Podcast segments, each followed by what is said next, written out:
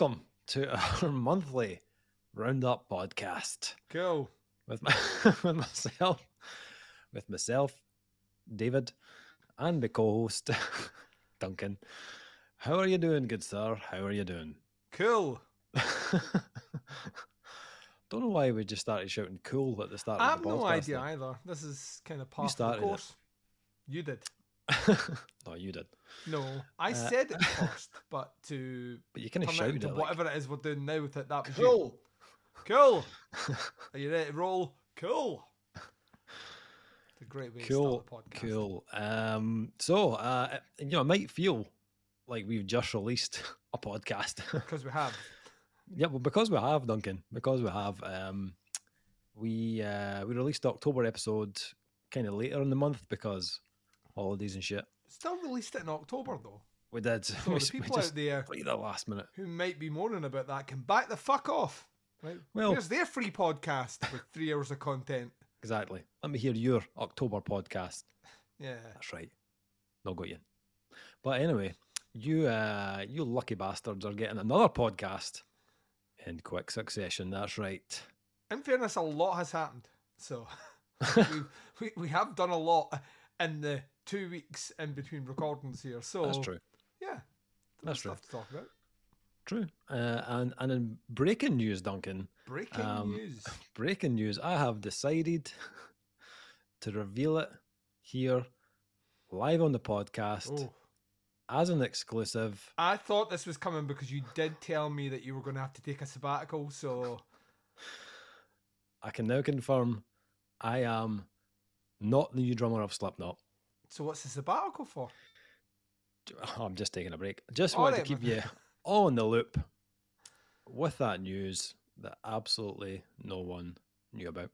There we go. Can, can, Uh, let, us talk about this. Let's let's let's let's have some fun with this because I do enjoy just punching down at Slipknot now because you? they are the butt of pretty much every joke that you can have. Um, this seems very weird, It does a bit, It's a bit left field. and the reasons given make zero sense. Have the band actually given a reason, or, Yes, But they're I- I moving read in a their- different direction.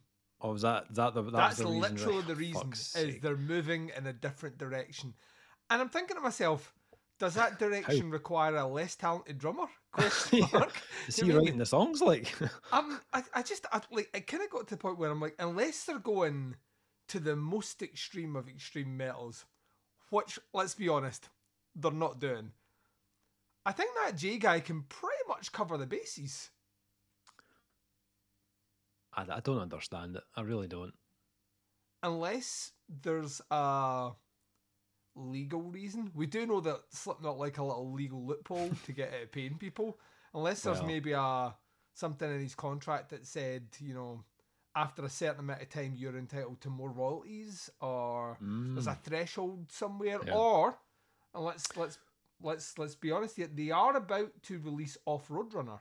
Well, so I this is- I'm just going to say that different maybe label, that's maybe different that's deal. why. Maybe it gives them greater control to Mm. negotiate with a new drummer a lesser price point Mm. against royalties for recording, and the rest all falls under Roadrunner. Mm. But even then, that's a stupid idea. yeah. Part like, who the are they going to get? Like, what like super talented, like named drummer are they going to get in that's going to be like that? Oh, didn't pay me. this guy, I don't play the money. I just did it for the fun. Okay, Chad. Smith audition through Drumeo.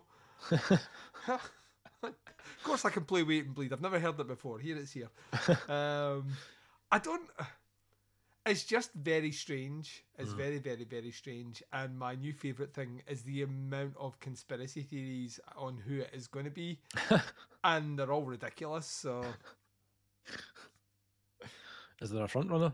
Of uh, yes, Theories? there is. The dr- apparently the the big conspiracy frontrunner at the moment is the drummer of Venom Inc. Announced the same week that he was uh, he was leaving that band, and apparently on Twitter posted and then deleted almost immediately the Slipknot symbol and saying uh, drumming is just a matter of timing. oh, But I listened to him. He's not as good as the other did. so I don't I don't get it. But but like the other the other favorite thing is I forgot he drummed for Rise Against. Oh, It's Rise Against, isn't it? Jay, what's his tits? Is it Rise Against? oh, the Slipknot guy. Yeah. Did he? Aye. Aye, because apparently he quit Rise Against by Twitter. Oh. and this time he got fired by Twitter. So their singer, who's like the singer who's transitioned, and I can never remember what her new name is. It Jane, Laura Jane, Laura Jane. Laura Jane Grace. Yeah. Yeah, she apparently she hit it pretty hard, saying, "What goes round comes round, you son of a bitch." like, pretty much, like totally like a scathing kind of. This is what happens when you quit over Twitter. Um, so yeah, Hmm. don't know. Very, very, very, very strange. I'll be Yeah. honest with you. The drumming isn't the problem with Slipknot at the moment. so no, it's not. It's not. you can literally replace them with a drum machine, which I'd be all for. Um, And it will not make a difference. That band are too far gone, and they can use every excuse they want in the world as to why they're so far gone. But Yeah. I'm just looking gone. at this other guy, this Jeramie Kling from yes, Venom Inc. that's his So he's uh he's also in in Inhuman Condition, who put Yes. out an album just recently. I quite like He's that. in shitload. Apparently, he's a very active drummer, but he posted and deleted a slip, the Slipknot symbol, Mm. saying drumming is just a matter of timing. I think it was either the Mm. day of or the day before um, the official statement came out about Slipknot getting rid of the drummer. So Interesting. Interesting. Um, cool. Um, in, in other news, uh, Yeah. Tool are doing a UK tour of England. yes, a UK tour. Like you got me really excited about this because we now have a hook in for these gigs. Um, And you Yeah. were like, Tool's coming over, and I was like, yes. And you've never seen Tool live, have you? no, no. Right, so I've seen them twice. Not that I want to rub them in, uh, but I, I've seen them twice, and they're incredible live. And I, I was like, this is what will make Dave a believer. Mm. Because I know you, you you like them to an extent, but seeing them live is a completely different experience. I think they're they're a talented bunch of bastards. Um, but live it's completely is. different. Live Yeah. just takes you to it just it, like you're in the headspace of that world, and the whole Mm. thing just absorbs you, and you become part of the song. And I was Yeah. like, cool, we'll get to do that. And then they announced the dates today, and I was like, cool, well, no bother. Fuck's sake. Fuck them. Um, I've seen them J- twice anyway, so it's fine. yeah, fuck you. Uh, and uh, Pantera, if if you are listening, which obviously you are, um, Yep. do not pull that UK tour shit and announce a date in fucking London or something because I, See I if they they could sell at the Hydro. Oh, easily. Yeah. Yeah. that's what I mean. So like, why not? Like, I mean, if you're coming over to do download, just do a stadium tour. Like, Mm. just like link that shit in. Yep. Just do that. Why not? Yep. I will. I will come for you, Pantera. Yep. I will come for you. Not in a, not in a sexy way. is very, very, very giving with interviews as well. He still Mm. does a shitload of them. Unlike some other bands that are like, yes, you can come to the gig, but no, you can't touch me or speak to me or be in the same space as me. Um, we'll get to interviews later on though. Uh, but Yes. yes, so Yeah. tons, tons of things happening. Loads of things. Um, and and Slipknot are now drummerless, and that is honestly has been the biggest news over the last week. So much so that there was people, fucking, oh man, I don't want to say this, but I'm gonna right. See when, like this, this J guy gets fired. Mhm. From Slipknot after 10 years, where I imagine the royalties from those albums are gonna keep him alright Mm. like that. Did anyone reach out to the guys from Lost Prophets when that debacle went down and said, "Listen, I'm sorry that you will never be able to play, play music again. Like you're gone. Like you can never play." As a as a group of musicians, Mm. you will never be able to do music again. The thing, you know, the thing that you love, you will never be able to do that anything because of what this one fucking Yeah. absolute fucking arsehole did, right? You Yeah. ne- did anyone do that? No. No. Jay will have a job next week, right? Yeah, they will. Guys from Lost Easily. Prophets will never have a job again. So, not that I'm equating child rape with Slipknot's new music, but it raped something, Dave. It raped something. Time, Well. patience, and eardrums. That last album sucked, man. Honestly. yeah, it did. It Oh. really did. Anyway, So, uh, moving away from the topic of rape. Let's do that. Uh, episode 44 of the podcast. Um, for this episode, we will be uh, reviewing some recent gigs that we've, we've attended over the last uh, few weeks. Uh, we'll be chatting about some new albums that we've been checking out since the last episode. Yep. Yeah. Uh, playing you some new singles that we've been digging. Nice. Uh, and we'll be naming our album of the month. And I remembered about this five minutes before you jumped on the call, Dave, and picked mine's almost immediately as soon as I realised it came out in October. I was Oh. like, yes. Excellent. Excellent. Yes. Looking forward to that. Um, so, uh, firstly, should we, well, let's get into gigs because we, we did a few gigs over the last few weeks One or two. since the last uh, podcast. Yeah. Um, first one was the 26th of October at the Cat House. Um, we went to see an interview, Employed to Serve, Pupil Slicer, and Going Off. We did not interview going off. We did not. We did not. But uh, the other two we did. Um, Yep. Both uh, interviews are on the YouTube channel. Check them out. Um, so, um, when, I suppose we better preface this with the fact that we were doing interviews during a couple of these sets. So, yeah, uh, We just the actually- way timing worked, we really didn't catch a full set of any of the bands. No, we Uh, did. Pupil, Pupil Slicer. Slicer. We saw, we Pupil saw all, Slicer. pu- all, all Pupil Slicer, although Pupil Slicer played for 25 minutes. So, Yeah. if that. If Yep. that. So, yeah. Um, so yeah, we'll, we'll give you our thoughts on what we saw from the, the other bands. Um, just little little snippets that we, we missed in their set. Um, so firstly, let's get into the the first band of the night, which were Going Off. Um, and it was kind of dude. Honestly. my god, like if if there was one band that I wished we saw the entire set for, it was Going Off because the tracks that we saw before we did our interview were fucking hench, like Yeah. just like Just fucking like good old Jesus. fashioned, snarly, angry British hardcore. yeah.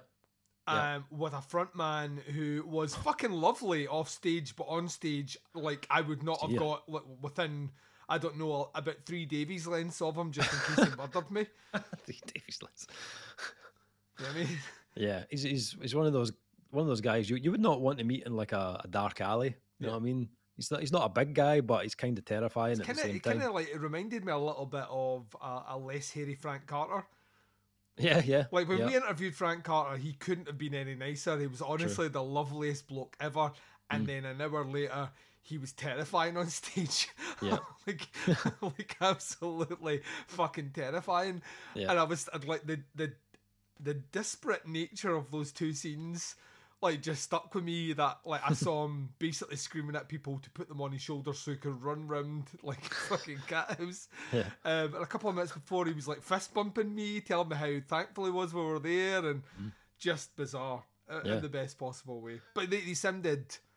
We heard three songs and they sounded fucking great, and they're Yeah. on Church Road Records. So They are. Um, they put out a new album this year called uh, "What Makes You Tick," um, and I, I listened to the album. I really liked really liked the album, but Mm. I felt like live this was just like just a different kettle of tea. This Duncan, it was like, firstly, the I, I'm not sure I've ever heard a first support band of the night sound so clean in the Cat House. yeah, was like, cat- What's going on here?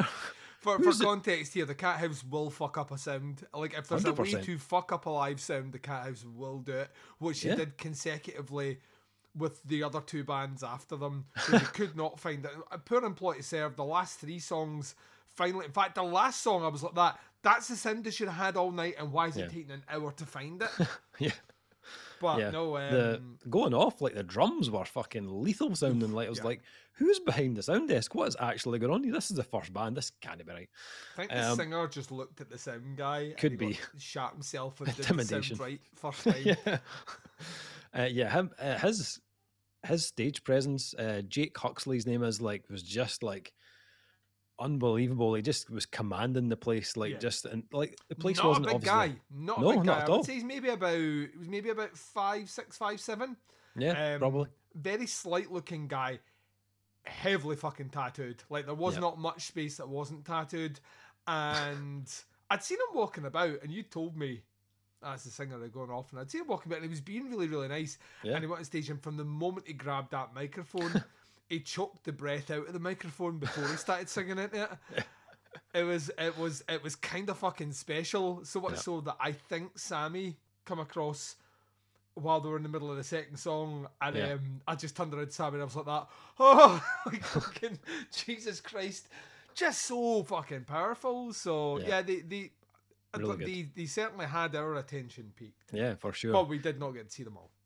We didn't, but um, they they just they brought everything you'd expect from like a proper hardcore band, just like plenty plenty of spit and snarl, just like I think they're from Manchester, but like fucking unbelievably good. Um, Yeah. I would so much so like we only saw a few songs, but I would hundred percent go and see like a full set from them Right, if they're back up, we're going to see them. yeah, for sure. I'd, lo- I'd love to chat to him as well because, like I say, he seemed Yeah. really fucking nice. So Mm.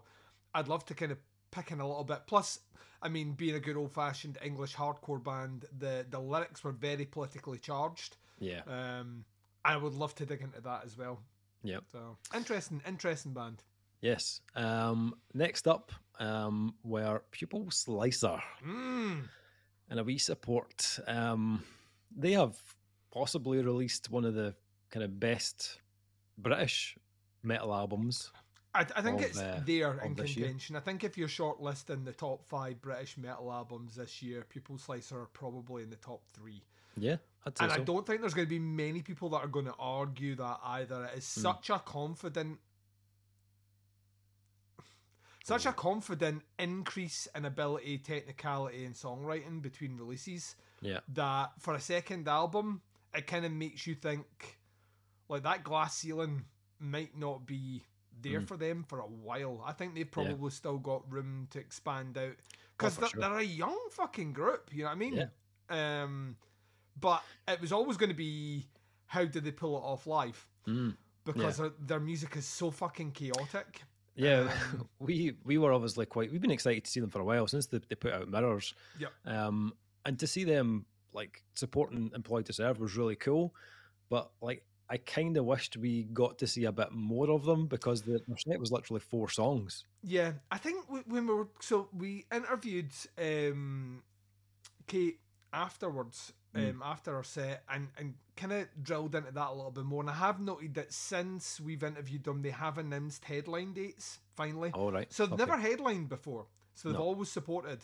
And as she was kind of saying, their tracks are such that when they go to try and create like a set list, Mm. they want to try and pick the songs that kind of really wow people. And a lot of those ones tend to be a bit longer.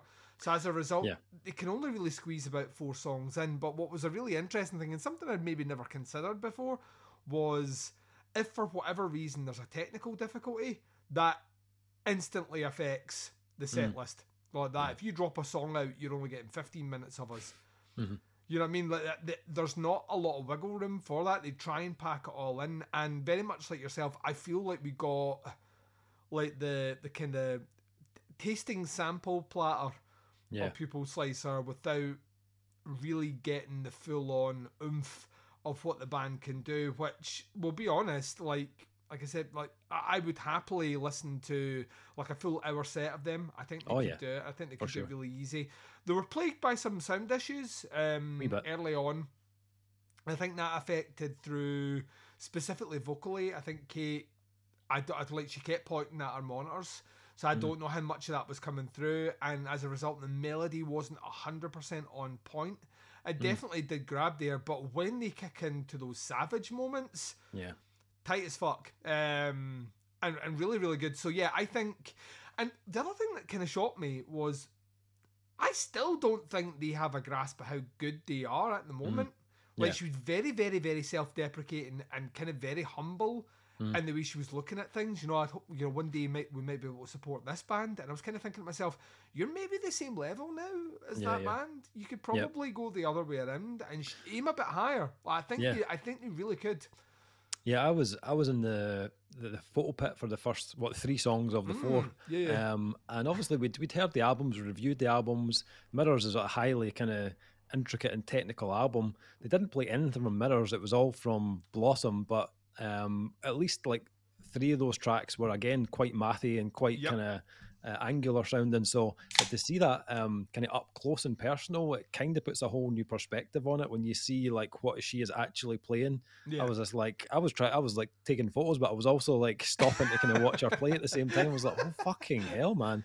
yeah. Like it really impressive, and she's quite a um, kind of animated on stage as well. Lots Very of kind much of so, yeah. kind of throwing the guitar around, and you know, Which is like once again doing that, plus the screamy stuff, plus Yeah. the melody, plus the stage presence, and a tight band in the background. I, Yeah. I they, they, they, I, I mean, we're not breaking any ground here. Like Pupil Slicer are one to watch.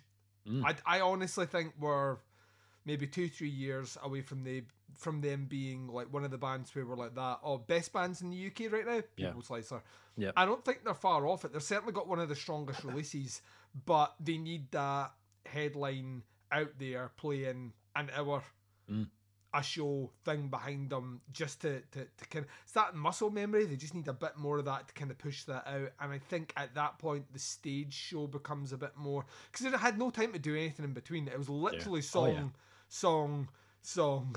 um, and she was telling us the last time they played Glasgow, they literally because of all the fuckery um, and customs, they were on the stage for ten minutes. yeah, So I mean, a lesser band wouldn't have done that. You know, a lesser vocalist wouldn't have even done that. Would have sat at the merch stall, not looking at you, Acacia Strain. Um, but yeah, they were they were really, really, really good live. And we Yeah. got a chance to speak to them. But Davey, oh, effortless. How do how do you come off touring with Gojira and then playing the cat house? I don't get. I like to me the dissonance between those two is just so huge. yeah. But I tell you, Employed to Serve had everyone eating out the fucking palm of their hand. Easy. Confidence, man, absolute Yeah. confidence. Easy Um, piss. Yeah, yeah. Um, they they did like Mm-hmm.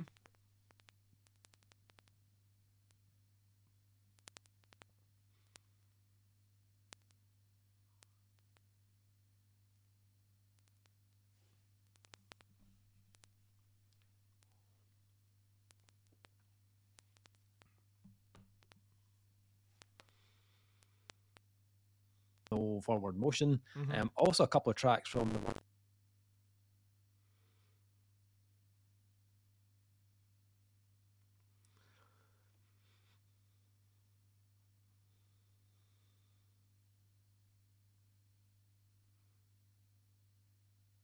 Yeah.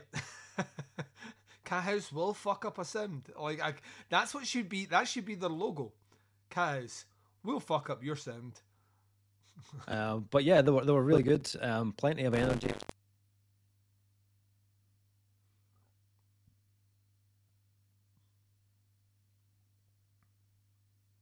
Yeah.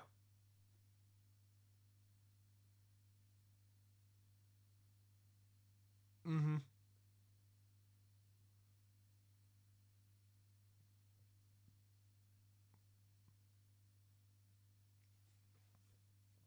Check that out. It's on on Bloody YouTube as well as the bloke. really is. Yeah. I mean, like, yeah, like we're not going to hold this every time I get the opportunity. Every time Church Road Records gets mentioned, I'm going to mention the fact that he held out vital information, which he could have. listen, I understand. I'm not ready to maybe make the announcement yet. That's what off the record is. Sammy, if you're watching this or hearing this, right?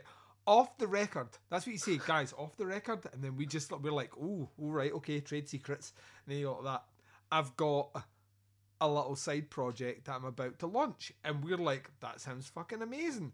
Um, but yeah, that blindsided us. We were recording last week and he dropped a video for his brand new side project, which had heavy, heavy shades of Pitchshifter, which gave me the horn.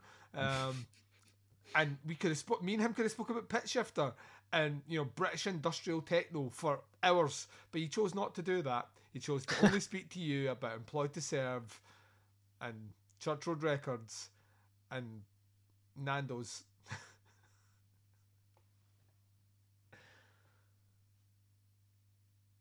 yeah. Oh yeah. Interview. It was a really, really, really, really, really good interview.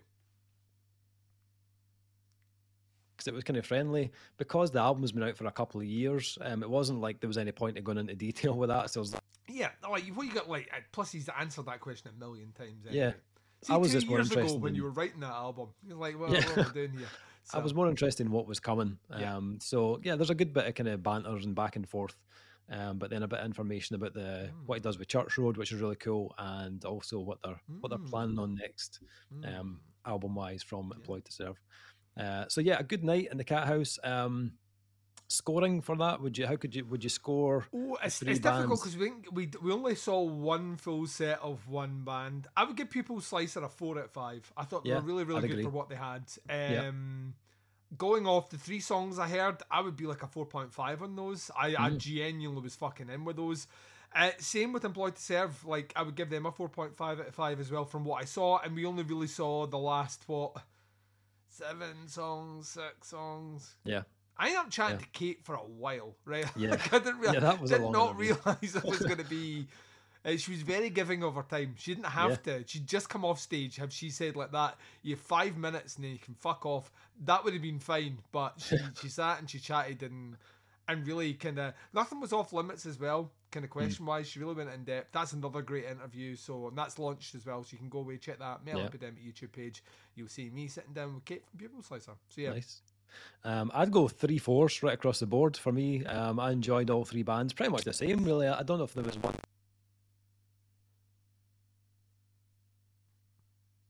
What would you give the cat house out of five?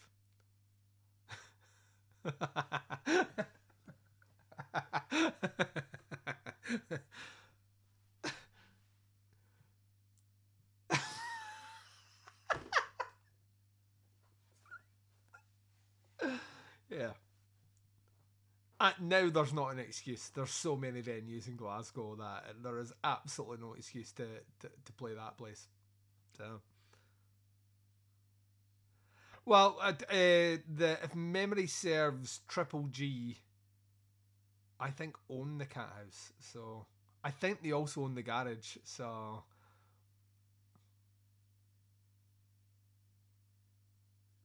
yes, November the 5th at the garage. We had. did we did we already have we already reviewed Electric Callboy then? Was that in the previous podcast? Like just uh, for those that haven't listened to it, they're fucking amazing live. If they come to your town, do not fucking miss them. That like I if there is one band I'm glad that I saw this year that couldn't have been any further in the middle of my list of bands to see this year, it was Electric Callboy, and I think when we come at the end of the year, they may have given me my gig of the year. It's Mm, it's fucking nuts. I Anyway, know. I know. anyway, anyway, fifth.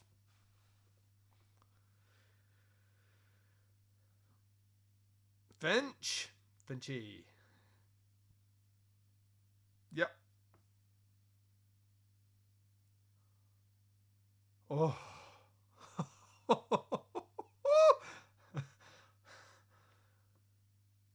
right, well let's go let's go one step further. Two Oh. bands, opening band, twenty minute set. Yep. Yeah. Yeah. Finch played What It Is to Burn. Only What It Is to Burn, which is an hour. So it's an hour and 20 minutes of music at the garage. How much were the tickets?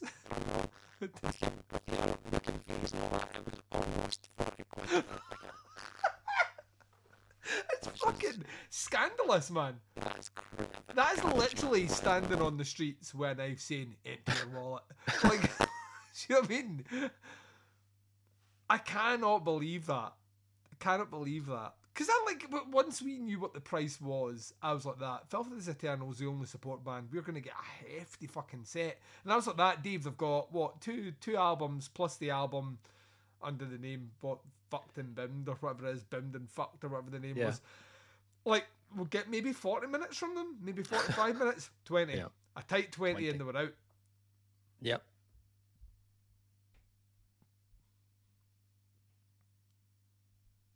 Yes. On a festival where they played, like they were supposed to headline at the attic. And they obviously got your memo saying, don't play the fucking attic. so they end up playing a festival um, at the Hug and the Pint, which we will be back at hopefully in December. But a wee teenage wrist. So, yeah, that'll be good. That sounds cool. Looking forward to that, Duncan. Looking forward to We've not recorded this bit four times because of technical Nope. difficulties. Dave was like straining for some level of enthusiasm. a, a, band we are both enthusiastic about, but definitely, um, definitely yeah, interested definitely, in that, Duncan. Definitely. Sign me up. Um, let's talk about a little band called Filth is Eternal. Filth um, is Laugh Eternal.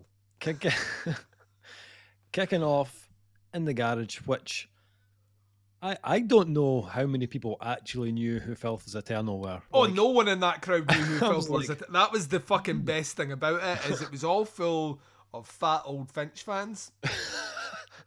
Ourselves discluded from that, obviously. F-O-F-F for yeah. sure. because we've got our fingers on the pulse. There's a lot of people who had not a fucking clue, and by song three were totally like, "This is fucking bitching." Yeah, like they, through sheer force of will, mm. forced mm. everyone in there to fucking headbang. So it was amazing. Yeah, yeah, um, yeah. Only twenty minutes, but fuck me, they packed it in. Um, absolutely killer set. They um, they played um, a lot of stuff from uh, Find Out, which is their, yeah. new album, um, and it sounded just as good live as it oh, does. Oh, yeah.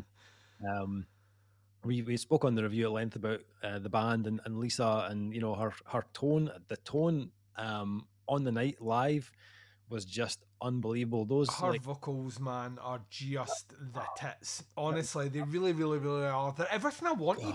Like yeah. we, on our review, we were like that. I want to see. Like we were talking about the polish on the new album, hmm. but like I think we both said, see live though. Yeah. That's where it's going to cut right through, and it was exactly that. The music in the background was less refined, very, very razor sharp, and her yeah. vocals just sit fucking like epically over the top of that. And she is a vicious front woman. She punches Holy the fuck shit. out herself. Yeah. Wasn't expecting that actually. I was expecting a bit of animation, a bit of energy, but wasn't expecting the violence to be honest. Yeah. Um, again, kind of like the, the the pupil slicer set from the week before. It was too bloody short. I was just like, yeah. I want another twenty minutes of that. It was just like I could have watched that all night. Just so good, and it, the even for like support band, the, the sound was pretty good for them as mm-hmm. well.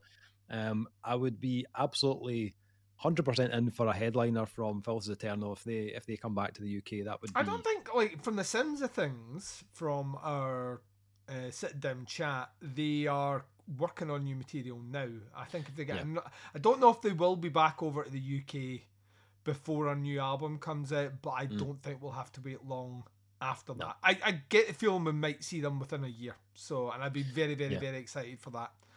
Yeah, check like out Tuts, the... them and Tuts. Could you imagine oh. like a packed out Tuts venue, Filth is Eternal on stage, yep. like headlining? We'll book sure. you, right? Like we'll tell you where to go, not the Cathouse.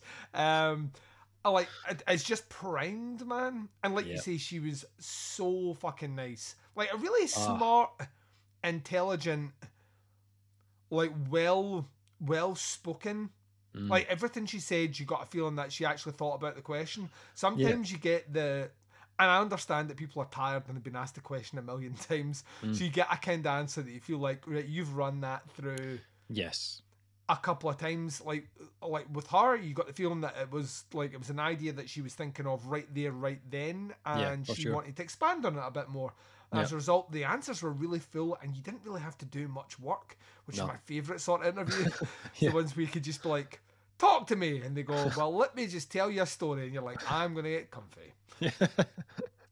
yeah, super nice. Um, really enjoyed the set. Nice person. Um, was happy to chat afterwards mm. and take photos. It was just like, yeah, just just a really nice person.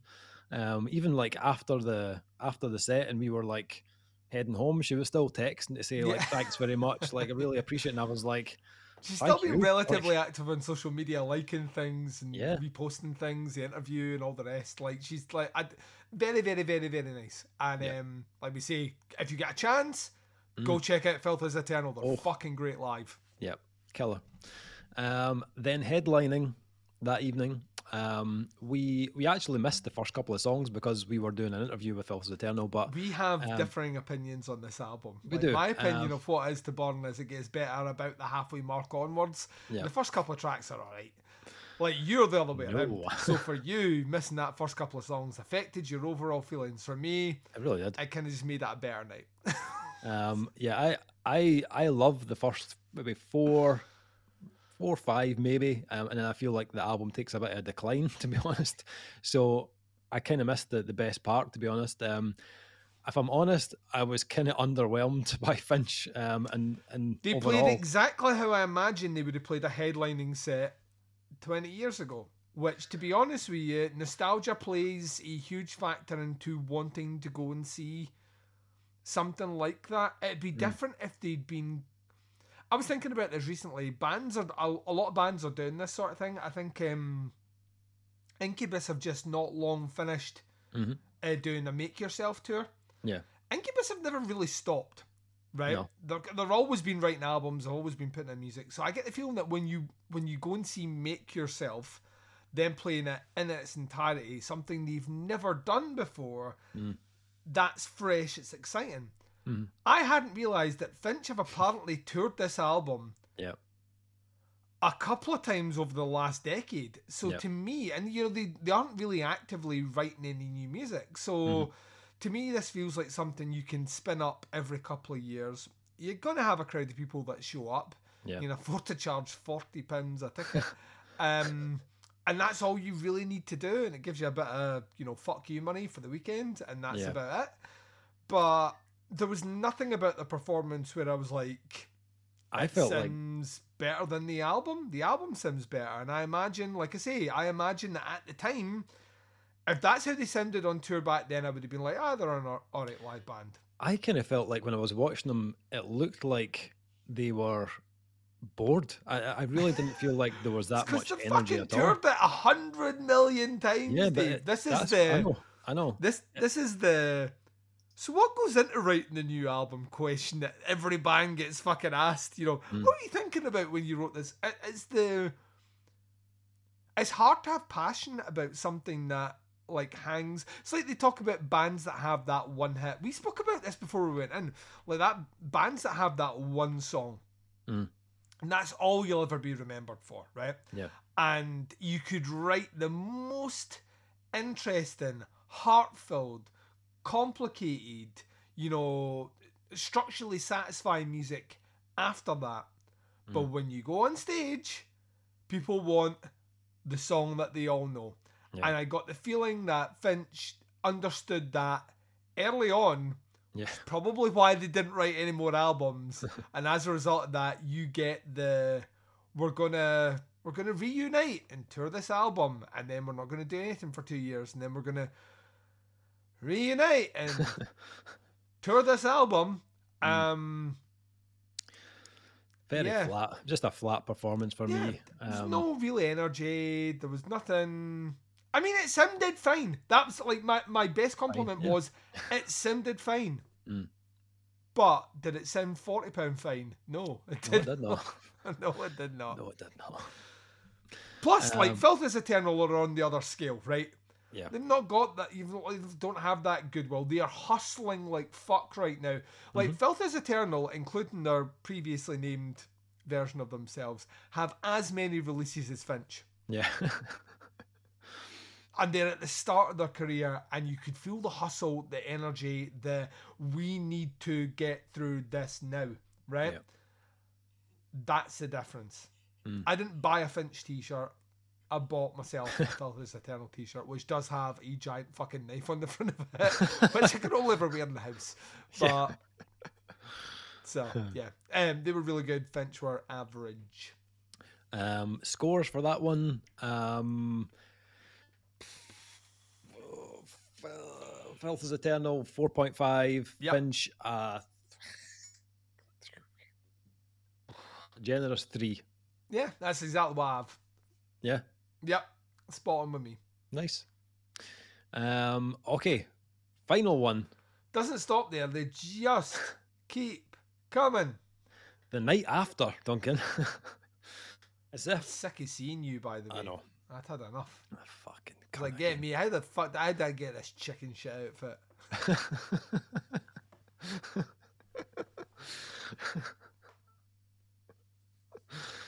we, we then had the pleasure of, of firstly checking out a brand new venue to us in Glasgow. Uh, the Beside Clyde, a very famous venue in Glasgow. yes, uh, the Clyde Rooms, uh, which is basically a part of Ibrox Stadium, um, and Edmonton Home of House, Glasgow Rangers. the Glasgow Rangers. Yep. Um, yeah, it was quite. A, it's quite a cool looking venue. It's it's quite new looking. Um, the ground wasn't new. Yeah, sticky floors. Oh like Jesus Christ! Stickier than my pants after a Filth is Eternal gig. If you know what I mean. fair. Um, we were there to see Yuki Goths Creeper, Oh, um, supported by Save Face and the Nightmares. this could be fun to talk about and decompress because I've been thinking about this gig Oh, a lot since we went to it. right. Okay. Specifically, the support bands of which I've now done my due. I'd already done my due diligence on the Nightmares, but I Alright. had not done any due diligence on Saving Face, Right. who I had Okay. not heard of before we went to see them. Right. Um, so I have some, I have some, uh, I have some opinions, Dave. oh, interesting. Um, now, starting off with the Nightmares, you actually put me onto the Nightmares. Ross put Um, us both onto them. Oh, Like, did he? Ross, yeah, Ross mentioned them on a podcast that they'd released a brand new single, and he liked it. So I then was like, because this during recordings when you got when any, when you're mentioning albums, I'm fucking downloading them then, and I will listen Right. to them during the week. Right. And he'd mentioned the Nightmares as a passing comment, Mm. and I was like, I'm going to like I'll fucking pre-order this album. Um, and then the album came out. I listened to it. I really like the album. It's kind of, it's got a kind of Smiths vibe. Smiths meets the Cure meets Creeper. Yeah, they, they I noticed online they class themselves as noir pop. which kind of makes sense. They have Yeah. a kind of a kind of like a black and white kind of gothy sort of feel to Yeah. them, but the songs themselves have like the, their lyrics aren't necessarily all like horror like creeper. They have Yeah. this element which does feel a bit Morrissey, Yeah, yeah. A bit Morrissey meets the Cure, and um on CD they're good. Fir- like the, the album is an album I've come back to a few times. Firstly, um, did not pick up that they were Welsh at all. No, Like, that because was but they don't even look Welsh. No, like they they've, don't. They've, they've, they've tried their hardest to make themselves not look Welsh Yeah. or sound Welsh on stage. yeah, Like they they they are they are trying so hard to be American. Mm. It's unbelievable. Like you know what I mean. So Yeah. like like a fucking band from a Stephen King novel. yeah. We come from New England, Maine. You know what I mean? Like, Um, yeah, I, I liked what I'd heard on uh, on their new album, uh, Seance. Um, so I was kind of looking forward to, to checking these guys out, and we were there nice and early, get in with the doors, oh yes. right in down the front like the youngins, um, waiting for the, the first band Which to come on. Which backfired horribly because kids talk a lot of gigs. Oh Jesus Christ! We'll get to it. We'll get to it, Dave. Okay. But anyway, the Um, nightmares came on. I was like, "Give me your sexy wares, you opening bastard band." Yeah, the, the um the sound was like the sound was okay. I wouldn't say the sound was great. It wasn't terrible, but it, it was just somewhere in between. And I was thinking, oh fuck, right, this looks like, nice in they here, employed the Cathouse engineer? yeah, who's working here? Um, they yeah, as I said, they class themselves as a kind of noir pop, but as you said, they've got a mix of like there's bits of indie in there, goth and rock, and yeah, but it's a heavy dose of eighties. The eighties definitely. Yeah. It's, it's, like, it's Um, like the cure nice, ripping uh, out them.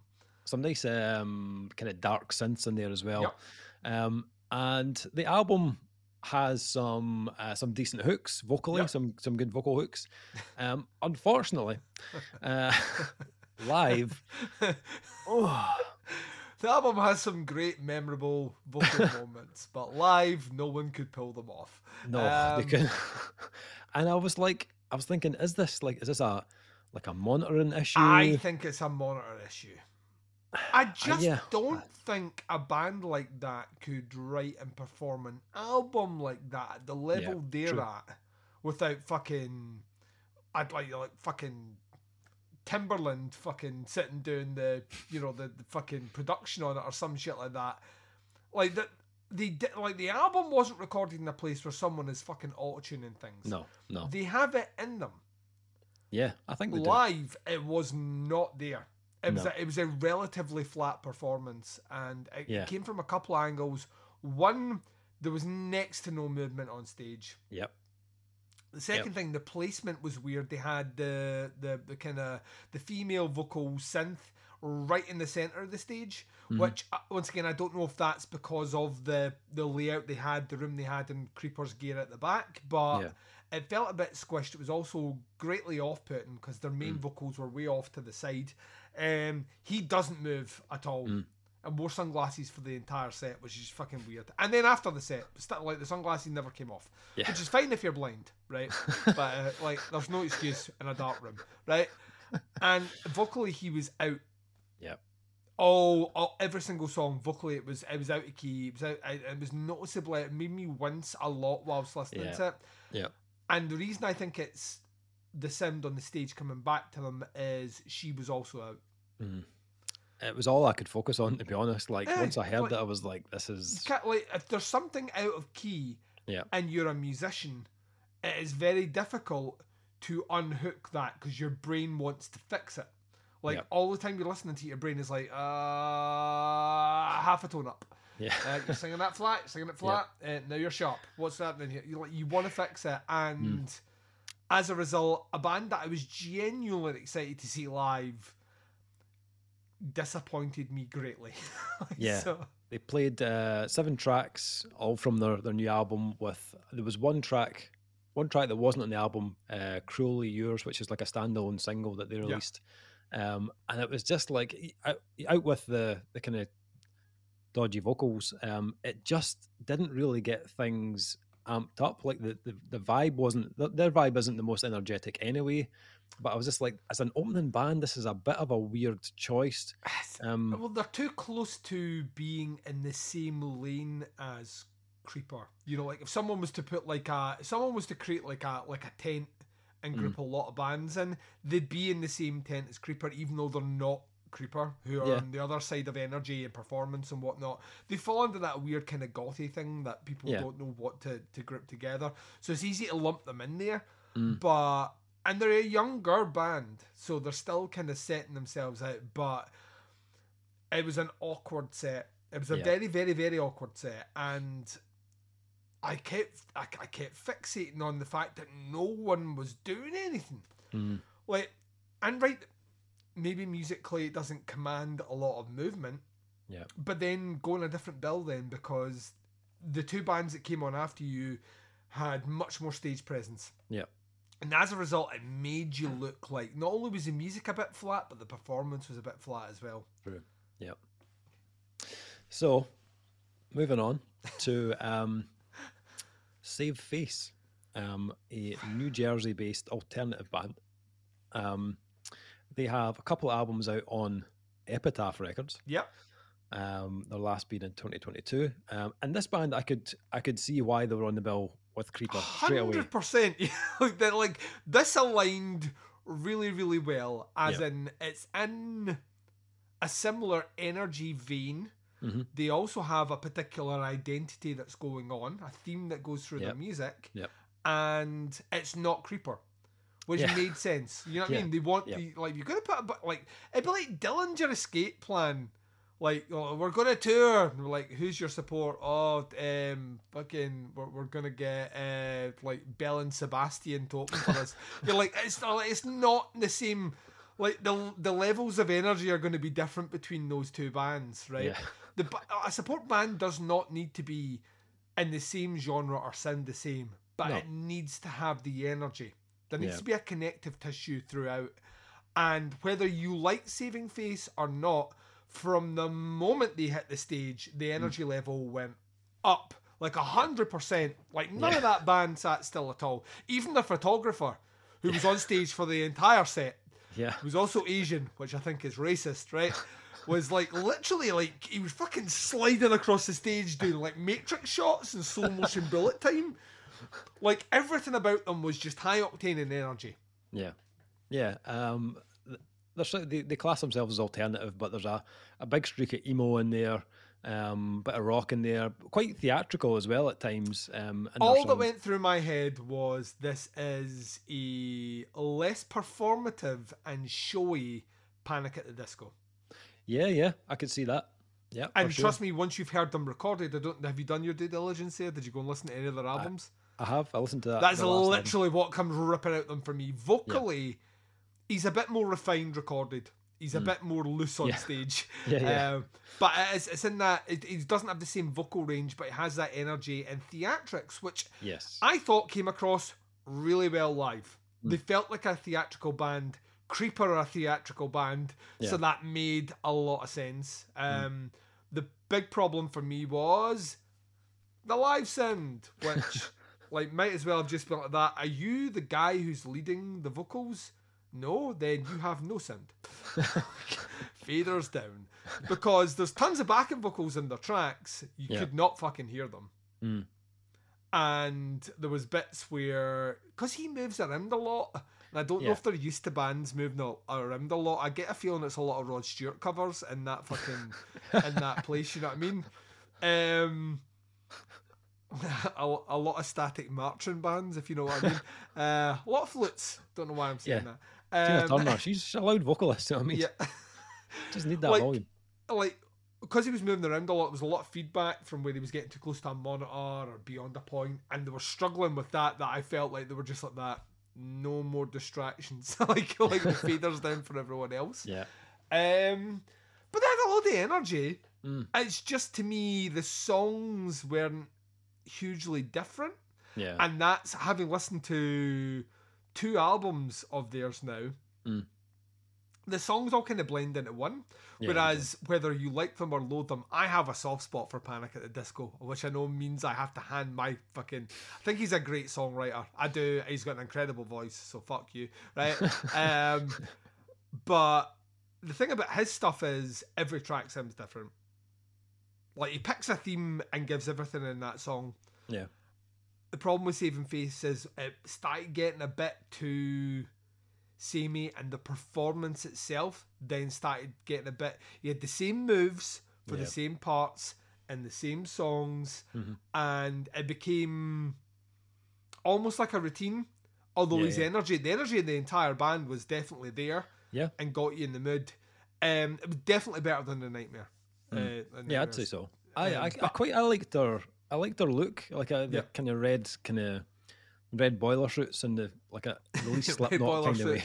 Yeah, red boiler Um, suits, face masks, biblical shit. I know what you're on about. fucking steel drums. Um, yeah, I agree. I think See if the- that wee Asian drummer turns out to be the new Slipknot drummer purely because he wears a red jumpsuit. We're fucked. easy transition. Um, yeah, I agree with you. I think the energy was great. They they definitely brought that the mood up um, in the venue. The band had chemistry between them as well. Oh, you could see them kind of yeah. playing off each other. Bass player was great to watch. She had all the all the moves. Um, you know, And she was really quirky. and- I thought she was yeah. a roadie. Like she come Oh, out, really? she was, like I thought she was a roadie because she was coming out fixing things before the set. Then she come out with that, and I was like, this roadie's fucking a wee bit full of herself. Um, she's fucking great on the bass. Yeah, And she was, she was doing like spins, jumps, kicks, Yeah. um, backing vocals, quirky stuff, Yeah. like falling over, still playing and all the rest. Just a lot of personality. Like, Yeah, just I for sure. like that about them. I really, really, really like that about them. Mm. There's a Um, problem. The problem is that both those bands were on the same bill as Creeper, who have some like they like I they've been getting the Ivan Drago steroid injections and made run up treadmills at like 45 degree angles. Yeah. I saw Creeper before, right? yeah. I told yeah. you this. They opened for Baby Metal, Mhm. which was a weird opening, and they played a set that I was fine with, right? I thought it was okay. I liked all the visual stuff in the background as a band. It was at the Barras, Right. um, so their sound was great, and but their set was very, to me, it felt very disjointed. Felt Right. like you were getting like a kind of rockabilly song, then a proper punky song, like Mm. Misfit style, and then something kind of in between. And they had half an hour, and it was over, and I was like, "All right, cool." And then Liam, who was there with me that night, um, had basically said to me, "Oh yeah, like, like his wife loves Creeper. They're constantly touring." And he's like, "That's that that is a short set for them. They usually play a bit longer." Since then, they've released. I think they they finished up their cycle with Roadrunner. Uh, Right. Like Slipknot, so their drummer will be getting fired. Um, and they've just released a brand new album. The brand new album is fucking great, right? We both loved it. We reviewed it, both loved it. Uh, Sanguivore, fucking great. And um, they came out on stage and talk about like a, a like a revelation. Like they were fucking excellent live. Not not even not even that, but even before they came on, they had they had a whole it's like a whole show. Even from before the first band came on, Yeah. there was an announcement Yeah. every like fucking half hour or something Yeah. with this countdown to the Creeper set, and it was just Yeah. like it kept kicking in after the first band. They Yeah, played it go again. get your beer now. Make sure you're back here. This is like, reminded me of like, like you're old enough to remember this because we're old fuckers, right? Atmosfear, the video game board game. Oh yeah, yeah, Yeah, Uh-huh. that's what reminded me of. Like the Yeah. countdown on that, you know, they listen here, you little maggot. And you were like, oh shit, what am I doing here? That game Yeah. terrified me. I don't know if I, I got it for my birthday when I was like 10. Yeah. And um, I remember playing it with my friends and putting the tape in, and uh, we were like, "Oh, I was playing Atmosfear, and it's really fucking creepy." And um, the very first like interaction he has, he had with me, um, and he was like that. Uh, he's like, "What is your name, you little maggot?" And I was like, "Oh, it's." Uh, He's like, answer me, and I'm like, it's Duncan McLeish. He's like, I don't think I got your middle name, and it was like, he knows I've got a fucking middle name. Demon tape is possessed. Switch off. Like it kind of had that countdown vibe. It kept coming in. The music it was synthy and weird, and it kept changing. And actually, it kept escalating as- as the build up came in. So Yeah. you had this full thing to the curtain dropping, but even before that curtain dropped, yeah. You got like a You like a performance artist who must be like a fucking vampire. came out and told you a little story at the beginning. Darcy? It was tongue in Darcy? cheek. Darcy, Yeah. it was very very fun. I loved it. She went off stage. She came back on at the end. Um, but everything was primed, and I was like, but part of me feels there's a, a certain thing where I'm like, the band is trying too hard. Mm. Like if you're using too many gimmicks, that usually means you're hiding something. Mm. Um, they're hiding fuck all. Like No. that set was about as immaculate a set I've seen this year. Yeah. Like Electric Callboy and Creeper, Mm. in terms of bang for your buck, Yeah. are there.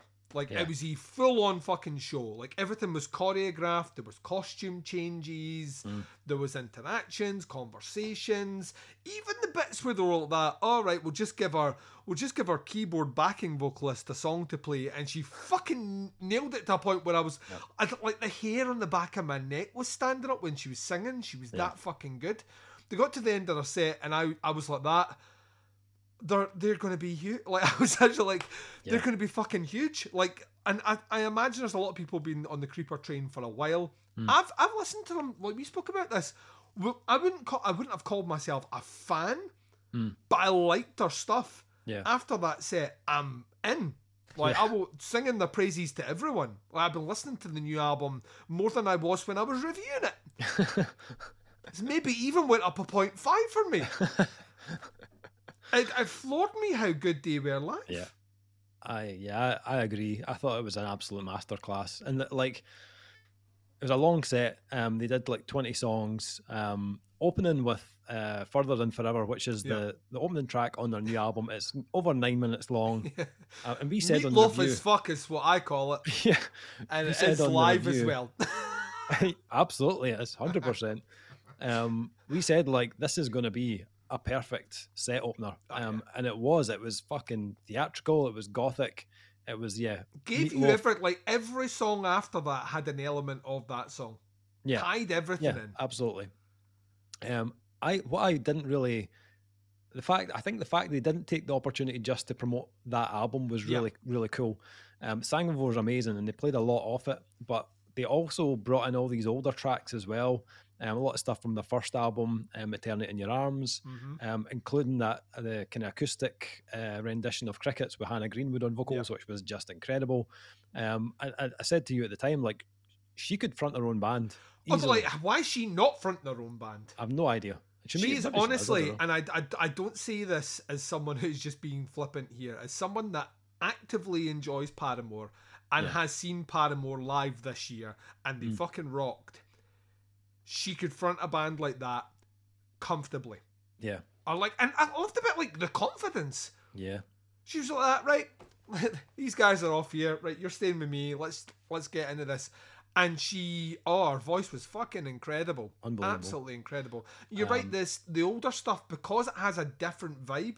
Yeah. Because that's that kind of rockabilly, punky, yeah, misfitty at times vibe about it. You get these bursts of high octane energy, Mm-hmm. yeah, which sit really, really great as a palate cleanser between these more theatrical Mm, songs from Sanguivore, which are Yeah. more based on the, you know, it's like a, we're got like we have our moments, and this is the bit the crowd sings, this is the bit we do this, Mm. and they these short, sharp, because all those songs are relatively not, they're over four minutes, most of the songs in the new album, but Mm. you get these tracks that were like two minutes long, and they would bluster through them, Yeah. or rapid punk pace.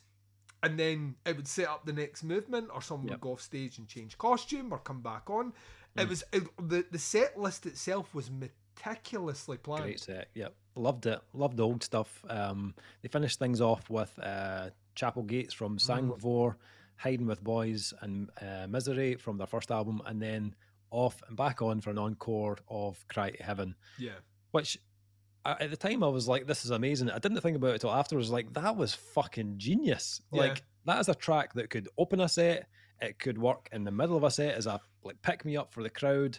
But the fact they kept it to Yeah. the very end just shows the level these guys are at now. yeah. It was like fucking. So we're just going to drop this right at the end. Here you They've go. got that ghost quality about them. Yeah. Like like Ghost are a band that over time have refined that act to like something really, really, really special now. And Mm. as a result of that, they have a handful of like stone cold bangers that they could Yeah. choose just to close it. But it would not surprise me if they opened or put them in the middle or anything. They just have them in the pocket. Creeper are there. ma- Honestly, I they talk about there's a lot of debate going on about right now which is like always makes me smile about the new announcements of download headliners Mm. because none of them are old bands which like the same people last year were complaining that the download headliners that were announced were all old bands so Mm. it's kind of like middle ground yeah. Creeper, I honestly think Creeper are the, the trajectory keeps going.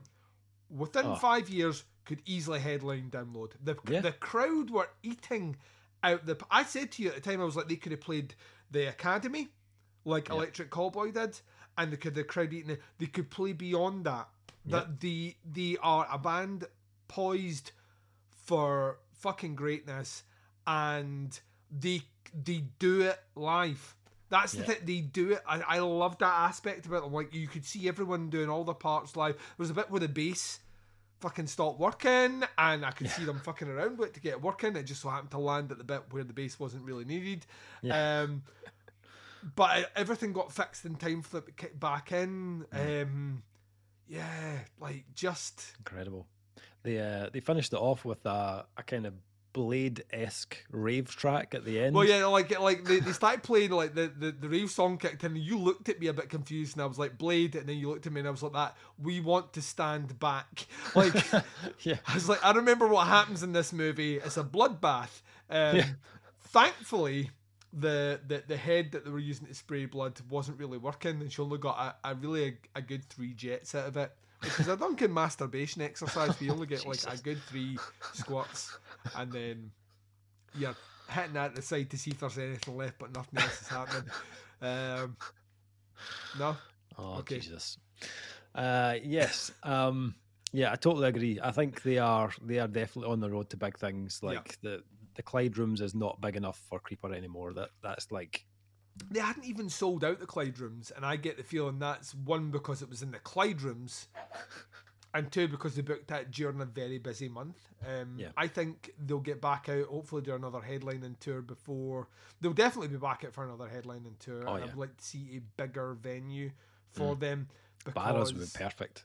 yeah, Barrel. Oh, 100 percent. Oh, of course, of course. And I, I think that's what the that's what we need now from Creeper. I think they're that level now. It's just going to take a couple of people a bit longer to catch up, and once they have, they're going to be in with the bricks. Yeah. So Uh, okay, Oh. uh, s- scores for that show. Um, kicking off the Nightmares.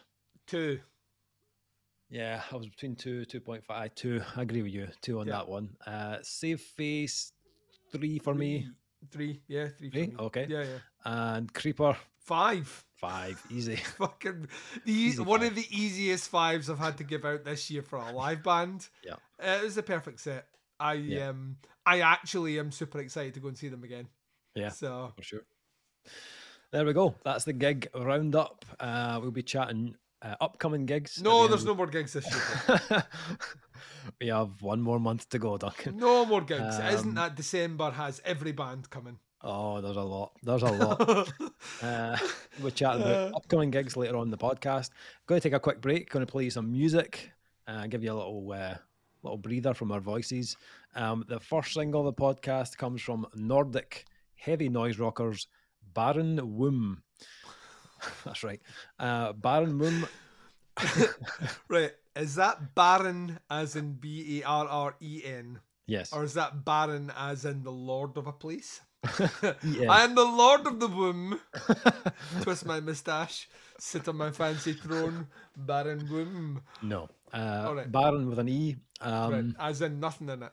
Yes. Yeah, okay. Uh, they have released um, their fourth album, Lizard Lounge, which was a bombastic slab of modern noise rock in the vein of Daughters, METZ, and Viagra Boys, to critical acclaim through Loyal Blood Records in 2020. They have played close to 300, play, played close even to 300 shows in the US and Europe so far, sharing stages with, among others, Entombed AD, Voivod, Conan, and Årabrot, uh, and have played. I know, and I've played festivals like SXW, SXSW, uh, Tallinn Music Week, uh, and a couple of Norwegian festivals, which I'm not going to pronounce. Um, Chemical Tardig- Tardigrade. SXSW South by Southwest. Yes. Just in case you didn't know. Cool. It's just Uh, like you were, you were saying that as if to say, this is fucking made up. yeah, a bunch of letters slammed together. Give me a, give me a vowel. the fucking worst game of countdown ever. the the duo's fifth album, Geo, you have me in, sir. That's how you Yeah. get me in. Chemical Tardigrade. Um, uh, it will be out digitally and on limited vinyl through fucking North Pole Records. Which is what Santa says when people ask him where he lives. It's the fucking North Pole. Right? Uh, Fuck's It'll sake. be out on uh, February 16th, 2024. Um, this is their first single. It's called Squat Walker. I swallowed in time there. I swallowed in time there because my beer would have went over my fucking monitor. Uh, oh, you can we've all check done them a wee out. squat walk. You know what I mean? Oh, yeah. Oh, yeah. Um, check them out, facebook.com forward slash Barren Womb, um, if you dig it. And we'll be right back after this. This is Squat Walker.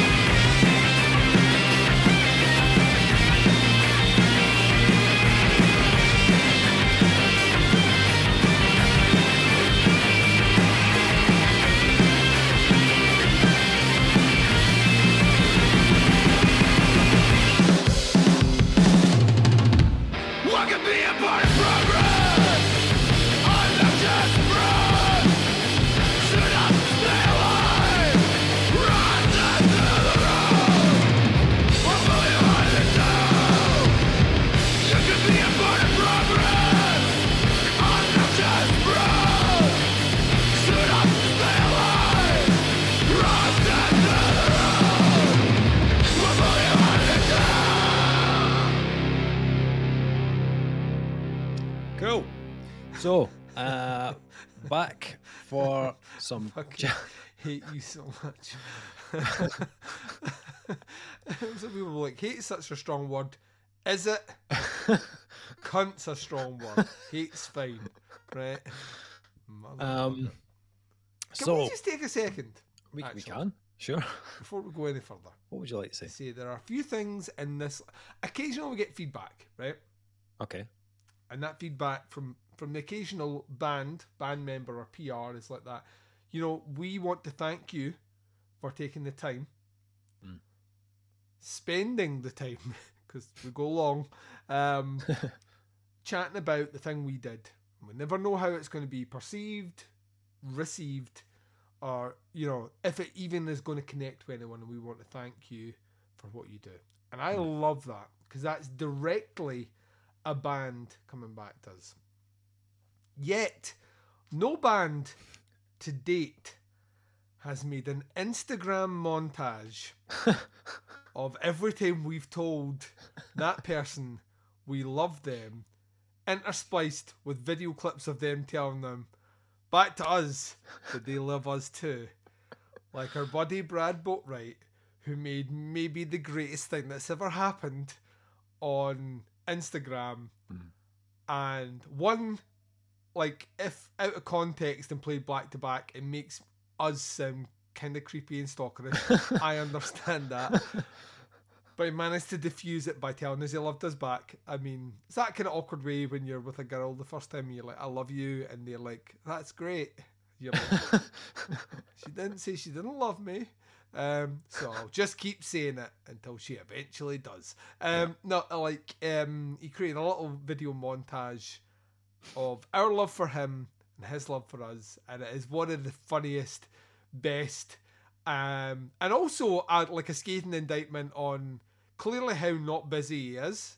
These seven albums a week coming out, he's got time to make Instagram montages. I know. I know. If I can get the finger at Brad. Love you, Brad. Um, so yeah, now that we've got that out the way. Yeah. Speaking of Um, busy, was it a busy month for you with albums, Dave? I tell you what, Duncan, I didn't foresee this, or maybe I should have. I've been listening to a lot of black metal over the last month. This is your fault. This is, I don't know if it's the winter months coming in that's bringing a bit of black metal with it, but Or maybe it- the fact you picked a couple albums that were blackened to review. I did. But then there have been more that have just popped up and been like, oh, let's have a listen to this, and there just happened to be another black metal album. Oh, Don't know what's going on. did they?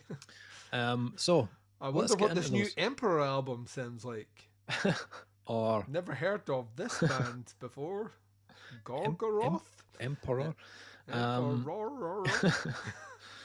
But uh, yeah, we'll get into that. Uh, let's chat about albums we've been listening to. Um, I'm gonna I'm gonna kick off with some prog though. I know I just spoke about black metal. Kicking off a wee bit of prog. Um, this year has given us some pretty cool prog releases. Not gonna It's lie. given us some pretty good proggy albums. Are you feeling proggy?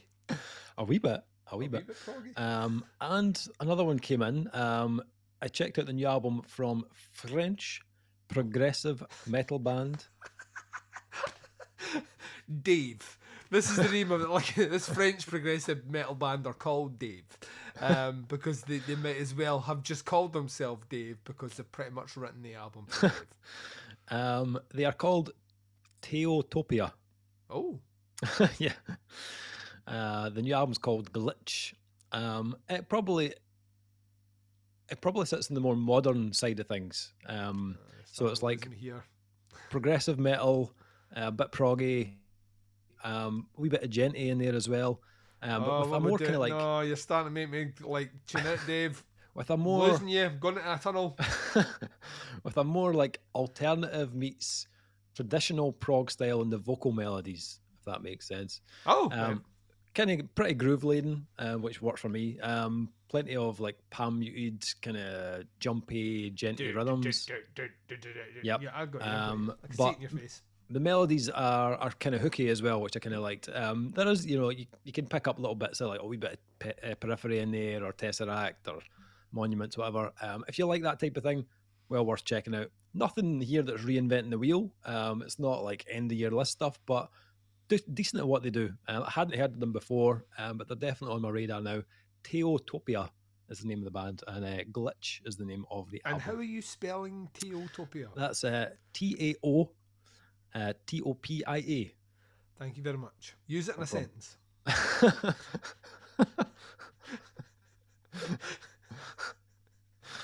um, I fucking hate myself. I, I should just be called the Great Derailer. What's your job? Well, I derail conversations. um, if you haven't heard the new album from Year of the Knife, How dare you? then then No love lost. It's on my fucking radar, Dave. oh what? Stop what, you're doing and get on this train. This is 20 minutes Yep. of the most savage, Savage. emotionally charged, Mhm. metallic hardcore that you'll hear in 2023. It's right for the jugular. Oh fuck! There's no. This is the like the the. You know, like remember when you used to like go to a budget supermarket and buy no frills beans? This is no frills music. There's no room for frills. This is like right for the fucking, right for the sack. You know what I mean? Jesus. Um, yeah, raw as fuck. Um, Yeah. Takes no prisoners. Sounds utterly killer. Turns out, big Kurt Ballou on the studio desk there. Um, Why does that not surprise me? no, uh, goes hard. Like loads of big, like chuggy hardcore riffs, big beat downs, um, chaotic drums, uh, savage vocals from uh, Maddie Watkins. And you've also got some guest appearances on there from Dylan from Full of Hell and Devin from Sanguisugabogg. So plenty of guttural shit on there as well. Did not disappoint in the slightest. Thoroughly enjoyed it. Year of the Knife, no love lost. Uh, next, what, what you what you got, Duncan?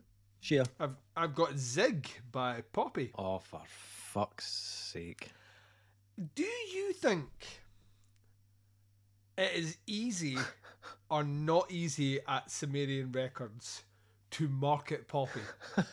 on that label, kind of Well, we're, difficult. we're going to get to in a second because they, they've released a single which has been playing rent free in my head for about fucking since just before Halloween that you sent me, and I was like, yes, yes, this is exactly what I need. I mean,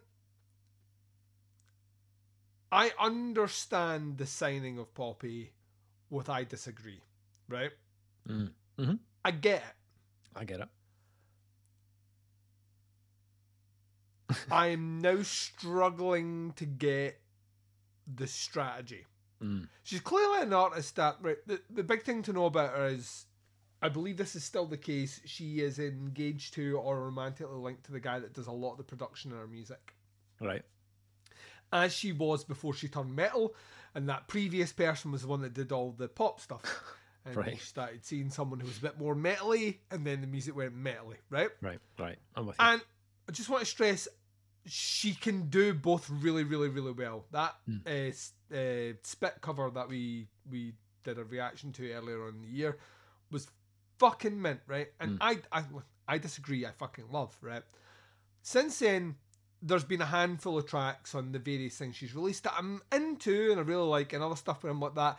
I appreciate you swinging for that. I don't think it necessarily fits musically, or your tone isn't quite there yet, or actually, it feels like it should be on something else. Hmm. And to her credit, she doesn't appear to be a, a person that stays in the moment long. So it's constantly evolving. yeah.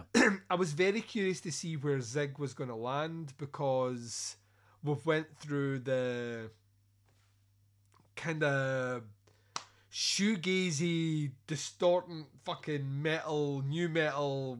I disagree. The previous album was very grungy and noise rocky.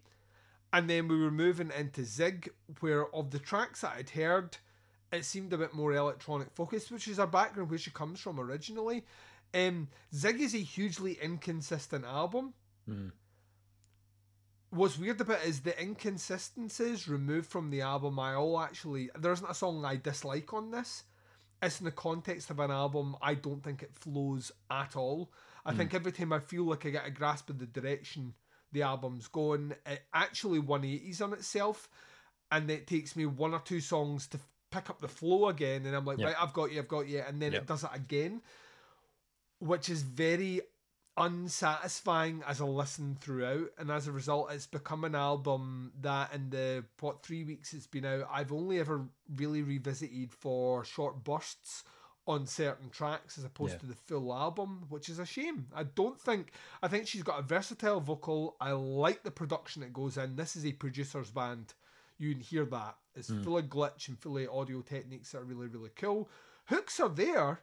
Yeah. It's just completely inconsistent. There's no through line. On I disagree, there was a through line all the way through it. She managed to mash a lot of weird styles into a listen that cohesively went through like when you got a bit of shoegaze something came in afterwards it was kind of dreamy poppy but heavy metal and then you got something more metal after that but it linked into what you got and even the the book ending of the opening track and the closing track being the same Mhm.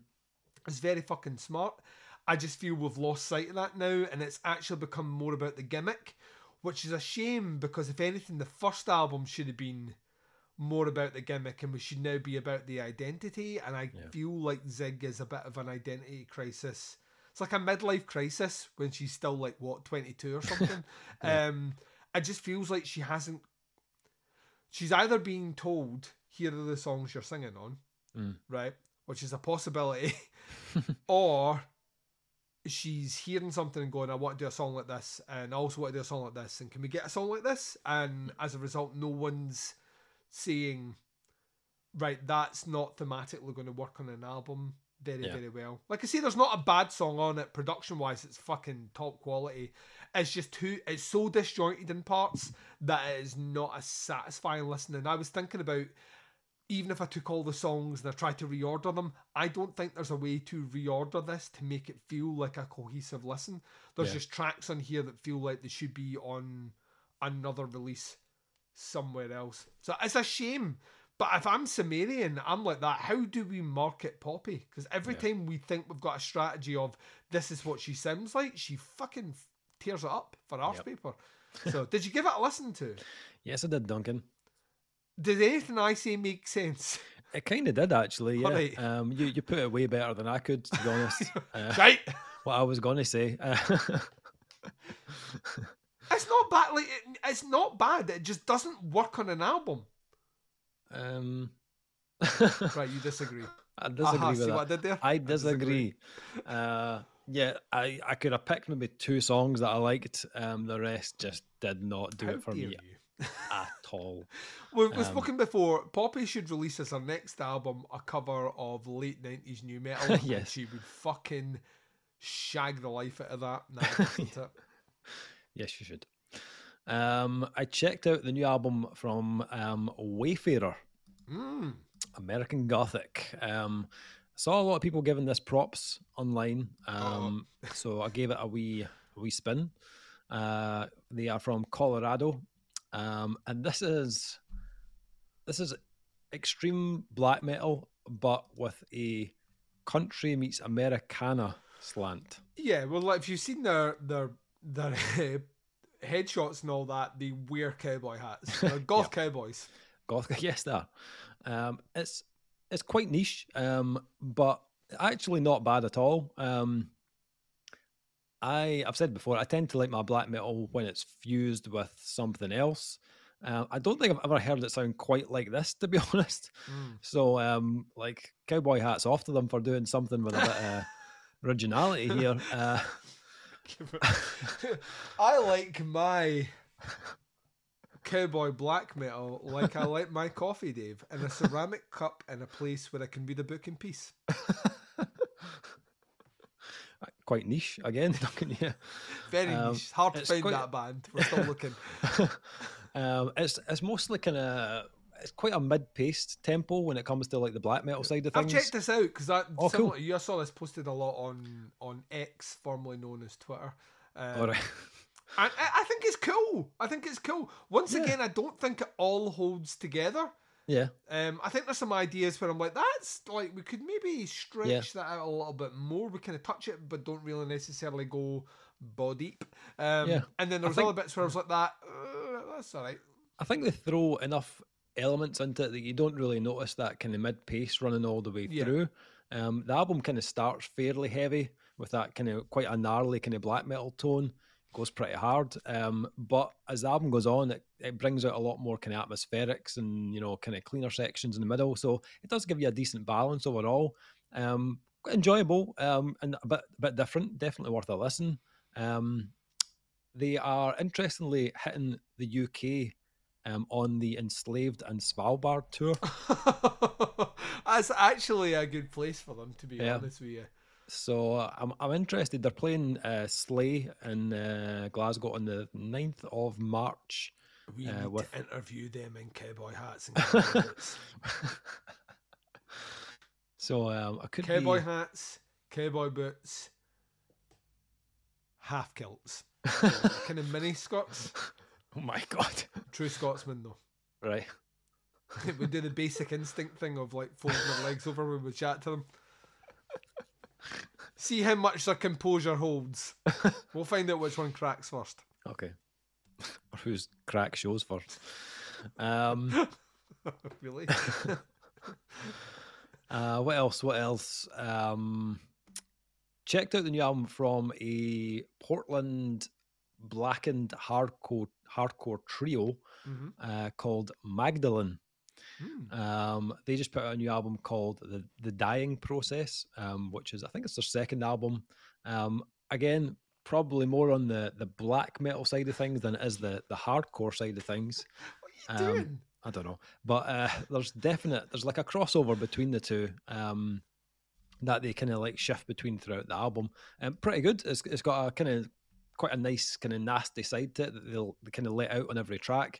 But there's also this kind of big dose of like bleak melody um, in there as well from the guitars. Um, vocally, it's like eighty percent on the black metal black metal side with like a little twenty percent of hardcore on there. Hmm. Uh, a wee bit of death metal in there as well vocally, but he's got a really cool rasp, really cool tone to his voice, which I dug. Um, it's a weird one. I haven't seen any other sites talking about this. Um, so it just came up on my, my Spotify, and I was like, okay, check this out. Um, so it sounds like it's kind of flying under the radar a bit, um, but cool blend. Quite enjoyed it. Uh, Magdalene and the Dying Process. Uh, if you fancy a bit of that. Uh, what about you? Anything else you want to? yeah, Spiritual? Cramp, uh, who I mentioned two podcasts ago, where they had a split EP out, which was really, really cool. Mm. Um, kind of punky. Right. Uh, this is a full length, uh, full length, self titled album. Um, I, I think this might be their debut, their Oh. proper debut. Has a kind of eighties vibe on the vocals. Mhm. Um, kind of a little bit kind of public image. Um, and musically, it's really really cool. It's kind of like it has a throwback kind of late eighties, early nineties vibe about it, kind of indie vibe. Uh, really, really well produced. It's out on Blue Grape Music. Um, Here's the big selling point for you, Dave. Oh, 10 songs, yeah.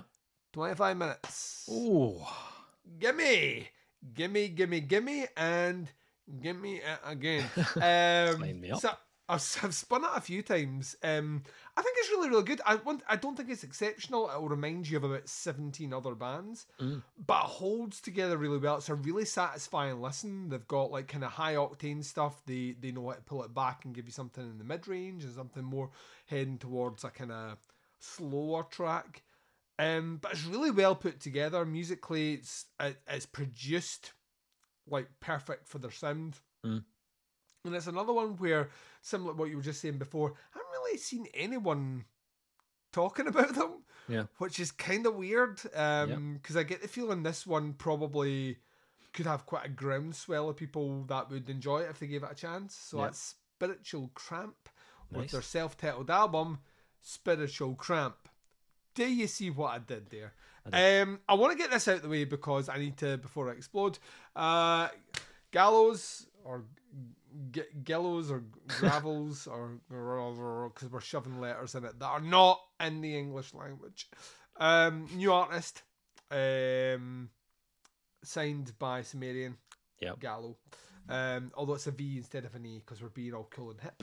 Um, he is apparently a goth rapper. I did my Goth research on this one, right? I was like, a goth rapper. In other words, a cunt, right? Because that doesn't sound like anything I want to fucking check out.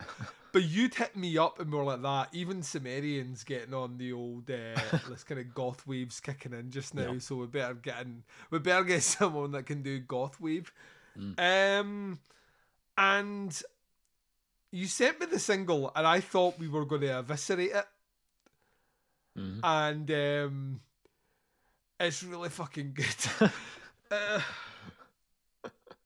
it's fucking great, Dave. Um, and I kind of hate myself for loving it as much as I do, but then out of nowhere on fucking Halloween, you released a wee EP. Because that's what you do on Halloween, Dave. You're like, that, I could just do this, or I could just release a EP. Um, and it's fucking great. It's G V L L O W. So Gallo, but Mm. Gavillo. Gavillo, that. Um, Yeah, it's cool. it's how would describe it? Um, it's big moody eighties goth. Yeah. Uh, with good production, and if you, this is the we this is the Beastmilk effect in full effect. I think they've opened the door Yeah. that has taken a few years for bands to cotton on to, but especially through their work as Grave Pleasures. Ghost has a big fucking thing on this as well. Ghost's last album was goth as fuck, and now we're getting a lot of this. Uh, Final Gasp have released a goth punk thrash album this year, and Gavillos, Gallo, however we're pronouncing it. Um, I'm eager to check out the album. Mhm. It's moody, it's gothy, its chorus is catchy as fuck. That's all you need. I just want to stand in a darkened corner with a drink that's black and a long leather black jacket, which no longer fits me because I'm heavier than I was when I owned one, and um, like pass scorn and judgment at people that are not cool enough to be in my gang.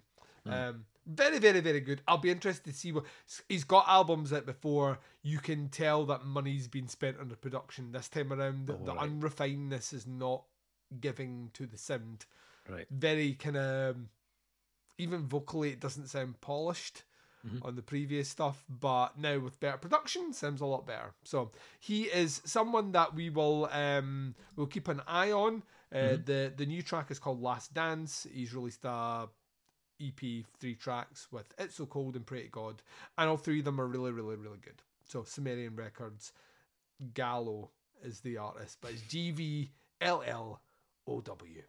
there we are. Good call on that one, Dave. Dave had Nice. a finger on that pulse. He was like, "Give me your goth."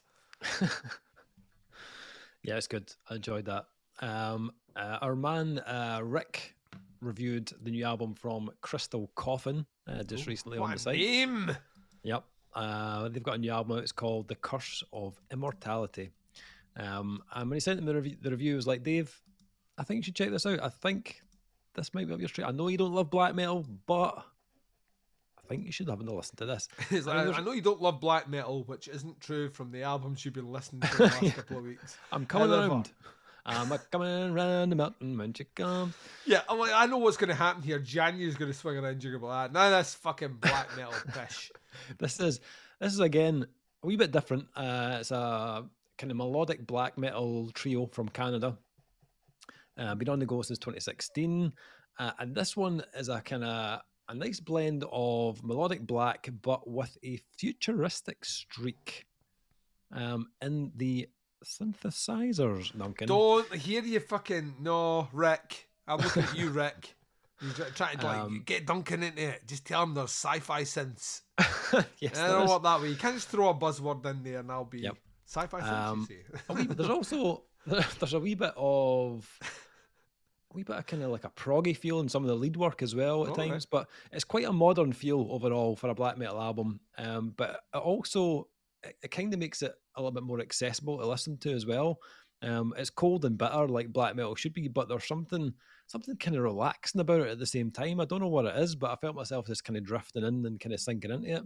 Um, this is their third album.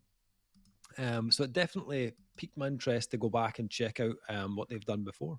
Uh, Crystal Coffin, The Curse of Immortality. Worth a wee listen if you like your black metal with a, a wee dose of something else. Check that one out. Um, new Suffocation. They talk about New Suffocation.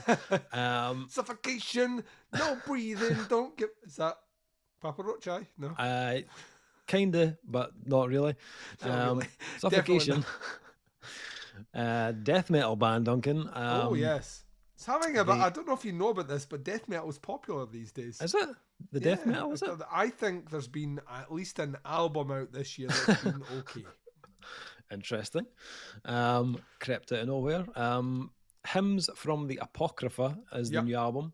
Um, I'd say could be the best thing they've done in the last 10 years.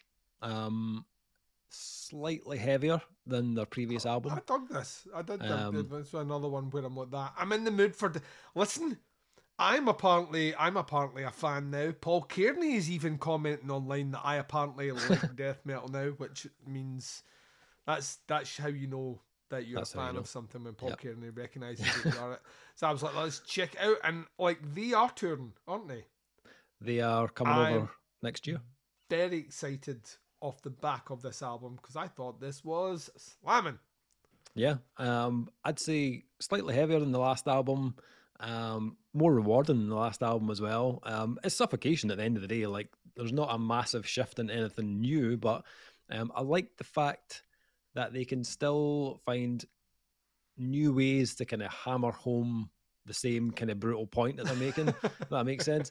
Um, the the new vocalist um, also brings a, a new tone to the mix. Um, I think I think some people were worried when like Frank Mullen was like, ah, "That's me, I'm done. This Yeah. is fa- farewell tour and all that," and people were like, "Oh fuck, what we're going to do?"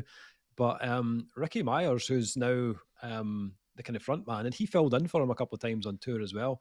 He's a really good replacement. Um, he's also he's the drummer for Disgorge, which is like, all right, okay. Um, but as a vocalist, actually got a really cool tone, and it fits very well with the the, the suffocation um, material, um, even the older stuff as well. Um, it's it's probably it's not a it's not an end of year list contender for me, but it's definitely a, it was an enjoyable one. I dug it. Um, so if you like your your old school death metal, um, but this one you know it's got a wee, wee bit of kind of modern touch to it. Um, Hymns from the Apocrypha is a new Suffocation release. Check that one out. Um, while we're on death metal, um, let's just talk about the new Cranium album. Um, Not where I thought you were going, but I like Oh, it. Keep going. Interesting. Um, so this is a unique leader release. Um, kind of, kind of slamming, kind of death metal. Um, it's the that stuff with the right pingy snare drum. Um, if you like that, it'll probably scratch the itch. It's fucking heavy. Like it's just It's unique leader. super. So Yeah, they only have is. one level and that's heavy. they do. This is like super brutal, um, really like thick wall of sound production, and it just it's one of those albums that sounds like it's just caving your head in for the whole fucking entirety of it.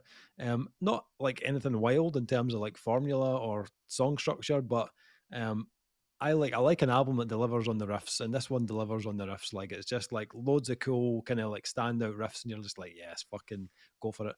Um, I enjoyed it for that alone. Um, really kind of satisfying, kind of heavy slamming death metal, big rapid blasts, grotesque fucking slamming breakdowns, even some bass booms in there, which aren't needed at all, but it just makes it sound even more disgusting. Um, if you like that kind of like devourment or um, abominable putridity, then that type of thing, Cranium, definitely check them out if you haven't already. Um, probably one of the heavier death metal releases I've heard this year. Um, it's called Scriptures of Vicennial Defilement. Nice, Of course it is. rolls off the tongue. Yeah. So that's my that's my death metal. Um, was there any other death metal I checked out? Yeah, Autopsy released an album. Autopsy. Autopsy, I'm sure, is unless it's a re-release. I listened to Ashes, Organs, Bloods, and Crypts. Here goes Dave looking back. Oh that. Oh yeah, yeah, yeah. That came out. Um, was that end of September, October? I can't remember. Well. I'm only getting Dave. September was like the busiest month ever, right? We didn't talk about it then, so let's talk about it oh no, now. it was October. It was October. It was October. right. So back the fuck off. Yeah, yeah. That was October. Stand back. Yeah. Back the fuck off. It- Give me some space. I don't know. It's- I'm I'm not sure about this one. I quite liked it. Oh, I fucking love it. It's a bit raw sounding. It's a bit Hmm. unpolished and unrefined. Um, turns out I hadn't listened to a ton of auto- autopsy stuff before, and when I listened to that, turns out a lot of their stuff is unpolished and unrefined. Yes, so apparently this is par for the course. Although the, the album artwork should have given that away because it does look like someone's done it in MS Paint. Um, there's no way of getting around it. Eh, I kind of dug it. It's got, I think it does exactly what it says on the tin. Yeah, if I heard like we're called Autopsy and then the band played a song, this is kind of how I hope they sound. Hmm. It's Yeah. cheesy. Um, it's kind of old, old, old, old school, yeah, and there's no airs or graces about it, and it kind of delivers a one directional version of death metal yeah, which doesn't really stray too far from the path, but it delivers it in a very competent way, which made for a relatively satisfying listen. So, um, Yeah, it's it about a forty-minute album. It's not. The problem is, once again, it's up against this is the problem. like some of the best death metal that you will hear probably this decade has come out Yep. that like in the last three months. So as a result, it was fine to listen to, but instantly you're comparing it against everything else that's come Yeah. out, and on that one it falls wee bit short. Yeah, there's a huge resurgence this year on old school death metal. I have so no clue where it's come from, but I'm in like Flynn on it. yeah. Um, Spiritbox released an EP. Oh yeah, yeah. I never actually listened to it, but yeah, I it come out. did. Right. What about it? I mean, it's fine. Is it? Like I, I've Okay. not like my integers of interest on this one have not really moved. Right. I think she is an exceptional vocalist. I think musically they're okay. Okay. Like I don't think there's I I think is there's it wildly something- different from their No, album? not or- really. No. a wee bit heavier, but. Right. I think they're missing something. Right. they're missing something that makes them angular and different to like musically they're what happens when when you have and she's not a gimmick but for all intents and purposes the way she's reviewed is as a gimmick. Look at this. I'm sorry this is what people say. Attractive demure female who has an incredible singing voice but can scream like a man. And hmm. that's that's how even the metal press are reviewing her which in fucking 2023 i think we should all be fucking ha- well when i say we should all not us because we're not like that should be hanging our heads in shame she's not the first one to be able to do this she won't be the last and i remember having that conversation with lisa Mhm. uh, when i said female fronted and she's like isn't that just like why do we have to say female fronted? And I was like that because if you don't, the assumption is when 90% of all the metal bands that you listen to are male fronted, if you don't distinguish that, Hmm. then it adds it adds a like this is this is this is why I'm singling this out for better or for worse. Um just musically I don't think they don't do anything that you haven't heard other bands do a hundred Yeah. times over. Just as Mhm. well. And she's the factor that elevates that. Yeah. But and I was thinking about this more when listening to them. A band like Sordid Pink, who Mm. have fallen off the radar and hopefully are furiously working on something in the background. That's an interesting band. Yeah. Like she can do some screamy stuff, it isn't great, but she can do the singy stuff really, really well. Musically, they're very interesting because they Yeah. fuse a ton of different styles there, which allows her to be able to do a ton of things over the top of it. Yeah. Spiritbox kind of have one style, and she's having to find ways to make what she does over the top of it more dexterous and interesting. Yeah. So they're going to be huge because the marketing behind them has told us that they are going to be huge. but the same way that Five Finger Death Punch are like shift millions of albums, yet I listen to them confused at why everyone loves them.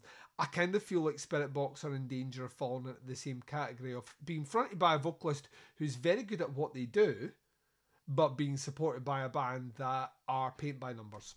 And this EP does nothing to further that along for me at mm. all. So yeah, still don't get the hype. No. Still waiting to understand the hype. Yeah. Okay. Um. Okay. Here's a good one. Uh-oh. checked out the debut album from stick with me Norwegian black metal trio. oh, for fuck's sake. Dave. Right, we Hold get on. it. You love black metal. Black metal Dave's back in the house. Look Oh, at him. He's hood. Hold. The band are called Rosa Faenskap, right? So that's Rosa, R O S A, Faenskap, F A E N S K A P. Take note of this one. Um, this Oh, is you look the least black metal I've ever fucking seen. I am loving this headshot. This is um well, that guy's moustaches from the seventies porn. There's only three of them. uh, yeah, I think they're a trio. Let me just yeah, there's only three that. of them, Yeah. and they all look awkward and uncomfortable. Yeah. Um, they they they're black metal, but they mix in a bit of like hardcore and a bit of post rock in there as well. Um, I suppose you could you could almost categorize it in post black a little bit, um, to an extent, but it's not completely that. To be honest, um, it's very Scandinavian. Like it has that harshness of a, a Norwegian hardcore band. Um, vocals are extremely abrasive. Uh, guitars are quite kind of angular, quite jagged. Um, can be very heavy at times, uh, but they're also fused with this kind of blackened streak, um, both in the heaviness and the more kind of melodic side. Um, I thought this was fucking awesome, to be honest. Um, it's it's got the right amount of like savage hardcore. It reminded me like of like a like a Cassiopeia or even the Psyke Project in extent. Um, but it's got this like dreamy kind of blackened side as well that perfectly blends that with a kind of more abrasive side uh, side of their sound. But um, I think like I've listened to it three times. I think if we'd reviewed this, I'd have probably scored it quite high. Um, and again, no one's talking about this. Like there's zero people speaking about this new album. Um, the album is called Jeg Blur Till Deg. Nailed it. Uh, and uh, and the band are Rosa Faenskap. Um, check check them out. Um, if you like, I'm right now. I'm. Oh, I, I, right. I've started picking Choice Bits Productions. Fucking minted. Yep, that's really cool. Um, as I said, I've given it three listens, and I like it more every time I hear it. Um, just a, another one that's just kind of flying under the radar. No one's talking about this at all. Uh, so that is that. I think that might be my last black metal one. Is it possibly? Thank fuck. Possibly, possibly. Um, oh, there's another death metal one though. Um, I checked out um, the new uh, Arthur Rizk produced um, death metal album from Left Cross.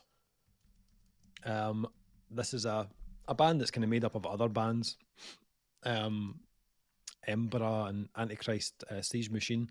Um, their new album, Upon Desecrated Altars, um, a bit of a kind of throwback to again that kind of like old kind of old school death metal, um, but very kind of pummeling with that Arthur Rizk production. Um, there's a wee hint of something blackened in there as well at times. Um, it's nothing, again, nothing new. It kind of does what it says in the tin. Um, maybe a touch, a touch repetitive rhythmically at times, but sometimes you're just in the mood for that. You know, something filthy, something brutal. Um, it does what it says in the tin. Um, killer Yep. production though from uh, Mr. Rizk once again. Uh, so that's Left Cross and Upon Desecrated Altars. Uh, what else? What else? What else? Um, slide in with a wee EP. I'll go. Uh, UK based rock four piece. I think I really should have done my research on how many there are in the band. Uh, Core of Io. Oh, not heard of them. Right. Um I really like these guys. Like they have just released a brand new EP. It's um part one IO. Uh that's IO. Um Ah. easy to remember. Um kind of alt rocky, proggy, wee bit noise rocky, um, tons of synth work, kind of making it spacey and uh, and kind of proggy.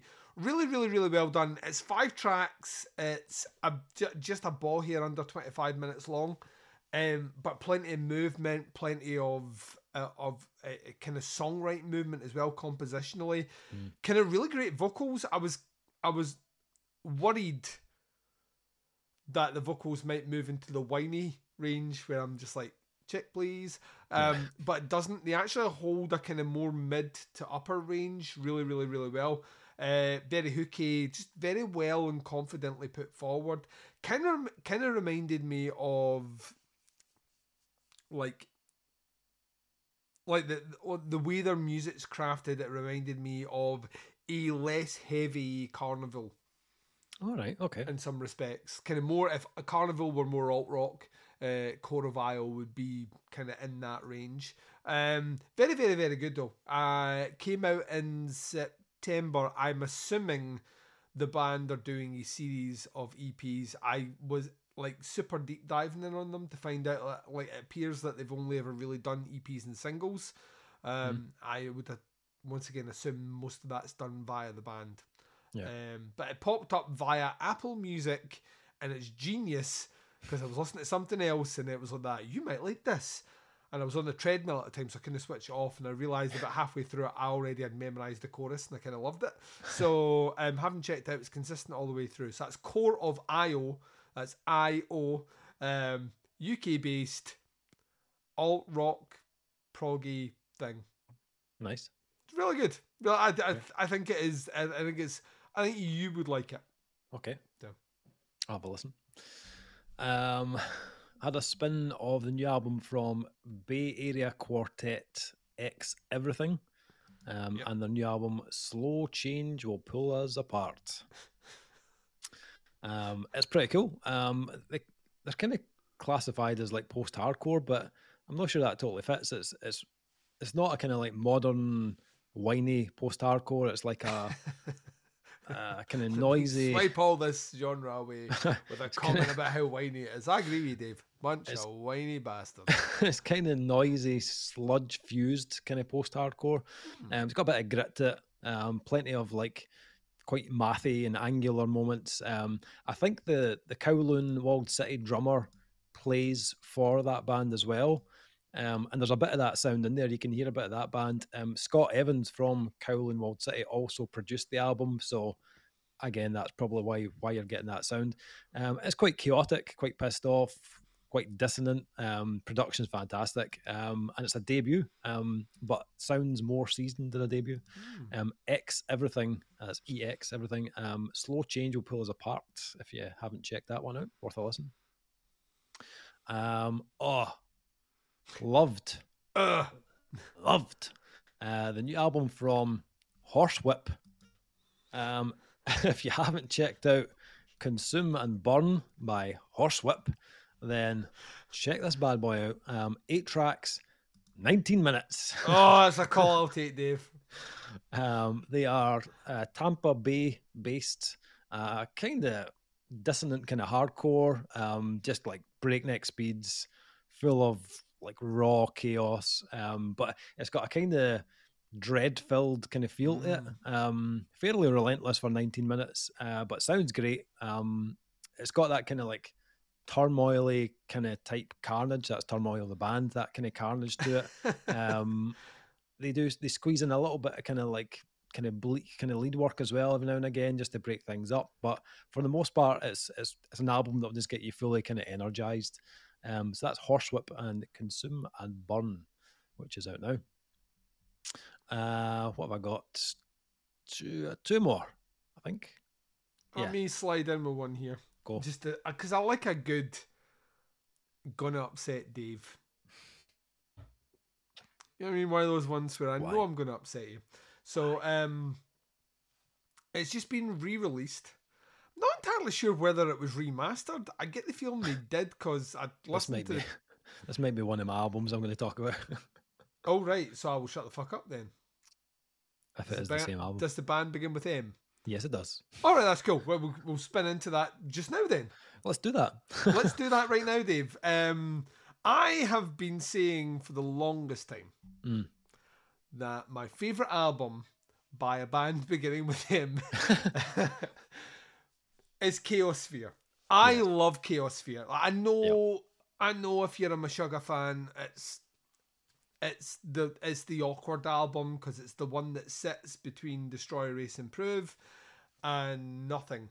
Um, so it kind of sits in that awkward thing of a band sounding mathy but thrashy, Mm. and a band fully creating its own genre, right? And it's somewhere in the middle of that. It's awkward and it's tri- like it's, it's puberty basically. It's like I mean, it's awkward, it's covered in pimples, got hair growing in places didn't know it was, and it wants to fuck everything, right? Um, is is that album? To me, Chaosphere is the album though, because I think it's the bit where they get the mathy part and all the stuff that we associate with Meshuggah. Even nowadays, it's the album that gets it most accessible Mm. Without overdoing it. And I've always loved it, right? I've always Yeah. loved it, and I've always come back to it, and I've always had scorn from you and nothing fan that just wants to keep telling me how fucking wrong I am, even though nothing had to be re-recorded with deeper guitars. Um, Chaosphere never needed that. Mm. Never needed that. It's also uh, like an album, quasi, uh, technically, it's an album, but I, I always consider it an EP because of how little tracks there are on it. Mm. Um, that to me encourages re-listen, rewards a re-listen because you actually pick out a ton of really smart song composition on it. So it was getting a wee re-release for its 25th anniversary, which makes me feel old as fuck, Dave. Yep. Um, and I was like that, gimme, gimme, gimme. And uh, yeah, I want to once again re-espouse my love for Chaosphere. Right. The best Meshuggah album, which came out 25 years ago. Mm. Um, I love. I'd like. I prefer the previous version. Um, I like. I like it a bit grittier, if I'm honest. But that's Mm. just me. But yeah, like listening to it there, I don't even think if I'd heard it then, which I clearly hadn't. Um, if I could have realized that the band were essentially setting out the direction of technical music for the next Yeah. 25 years Yeah. it didn't feel like that that much of a landmark album. Mhm. Um, weirdly, going back and listening to it now, it totally does. It is like you can connect so much music to that that is bizarre. Uh, Yep. Hearing it now, kind of modern day, and you're just like, oh yeah, like like almost the last twenty five years of of music, which is like shaping or changing the way we appreciate music. It all comes back to a guitar tone, a drum sound, a polyrhythm. Mm. Um, it's it's all there. So yeah, I um I had a fucking ball going back in there. having me some Chaosphere. Uh, what I'm really interested about is you now espousing your love for it, coming on board with me, and recognizing it as the true superior release by Meshuggah. Which I can see from your sarcastic tone in your face, you're not about to do. I can read you like a book. Um, I mean, it's it's still a fucking classic. It's it's in my top five Meshuggah albums Why is of there a all time. butt coming up here? There should not be a Um, butt. Well, I mean, this is came, original came out in '98. Yep. Um, this one is the 25th anniversary. Mhm. It's been um, remastered by Thomas Eberger and Sophia von Haig at Stockholm Mastering. Yeah. Um, so I listened to the album, and it's a great album. I listened to it, I enjoyed it, and then I went back and I listened to the original, Great. and then I listened to this again, and I was like, the the difference is marginal here. Like we're talking not a huge difference. It's I think the guitars are greater. It's honest. a, I'd say it's a little bit fuller sounding slightly. Um, the dynamics are a little bit more even. I'd say there's a, a wee bit more punch to it, but I listened to some of the tracks side by side, and it's, there's not a huge difference to you be honest. Cash grab right now? a wee bit, yeah, wee bit. It, it felt a bit like 25 years. We need to do something with this album. Let's do a, a wee remaster. 25 years we're about to play Bloodstock. Let's get this out. Yeah, that's exactly what's happened here. Um, I mean, I listened to the whole album again, obviously, because it's a great album. Um, but I don't know if I'd be rushing out to buy the remastered version if I was. yeah, I didn't like- buy it. I like had it as part of my subscription to Apple Music. Yeah. Other subscription-based music listening services are I available. think- I think it got like a like a vinyl re-release remastered and stuff. I don't know if I'd go out and buy that to be honest, but Did Um, it get released on vinyl before? Because that might be. Oh, I don't know. The, I'm not sure. That might be the reason behind a lot of that. You tidy it up a little bit, even if it's not huge. If anything, I think it goes to show. It's one of my favorite productions as well. mm. like overall of their sins. That was before they went too fuckery with what they were doing, and everything yeah. became like weirdly inconsistent. Like one album, you were like, "This is the best guitar they've ever signed." drums are a bit shite, and the next thing you're like, "Listen to the drums." Guitars are a bit thin. Uh, yeah. You know what I mean? It's, it's that way where they, they, they over. It was before the tech got too involved. yeah. I think it's why I love it so much.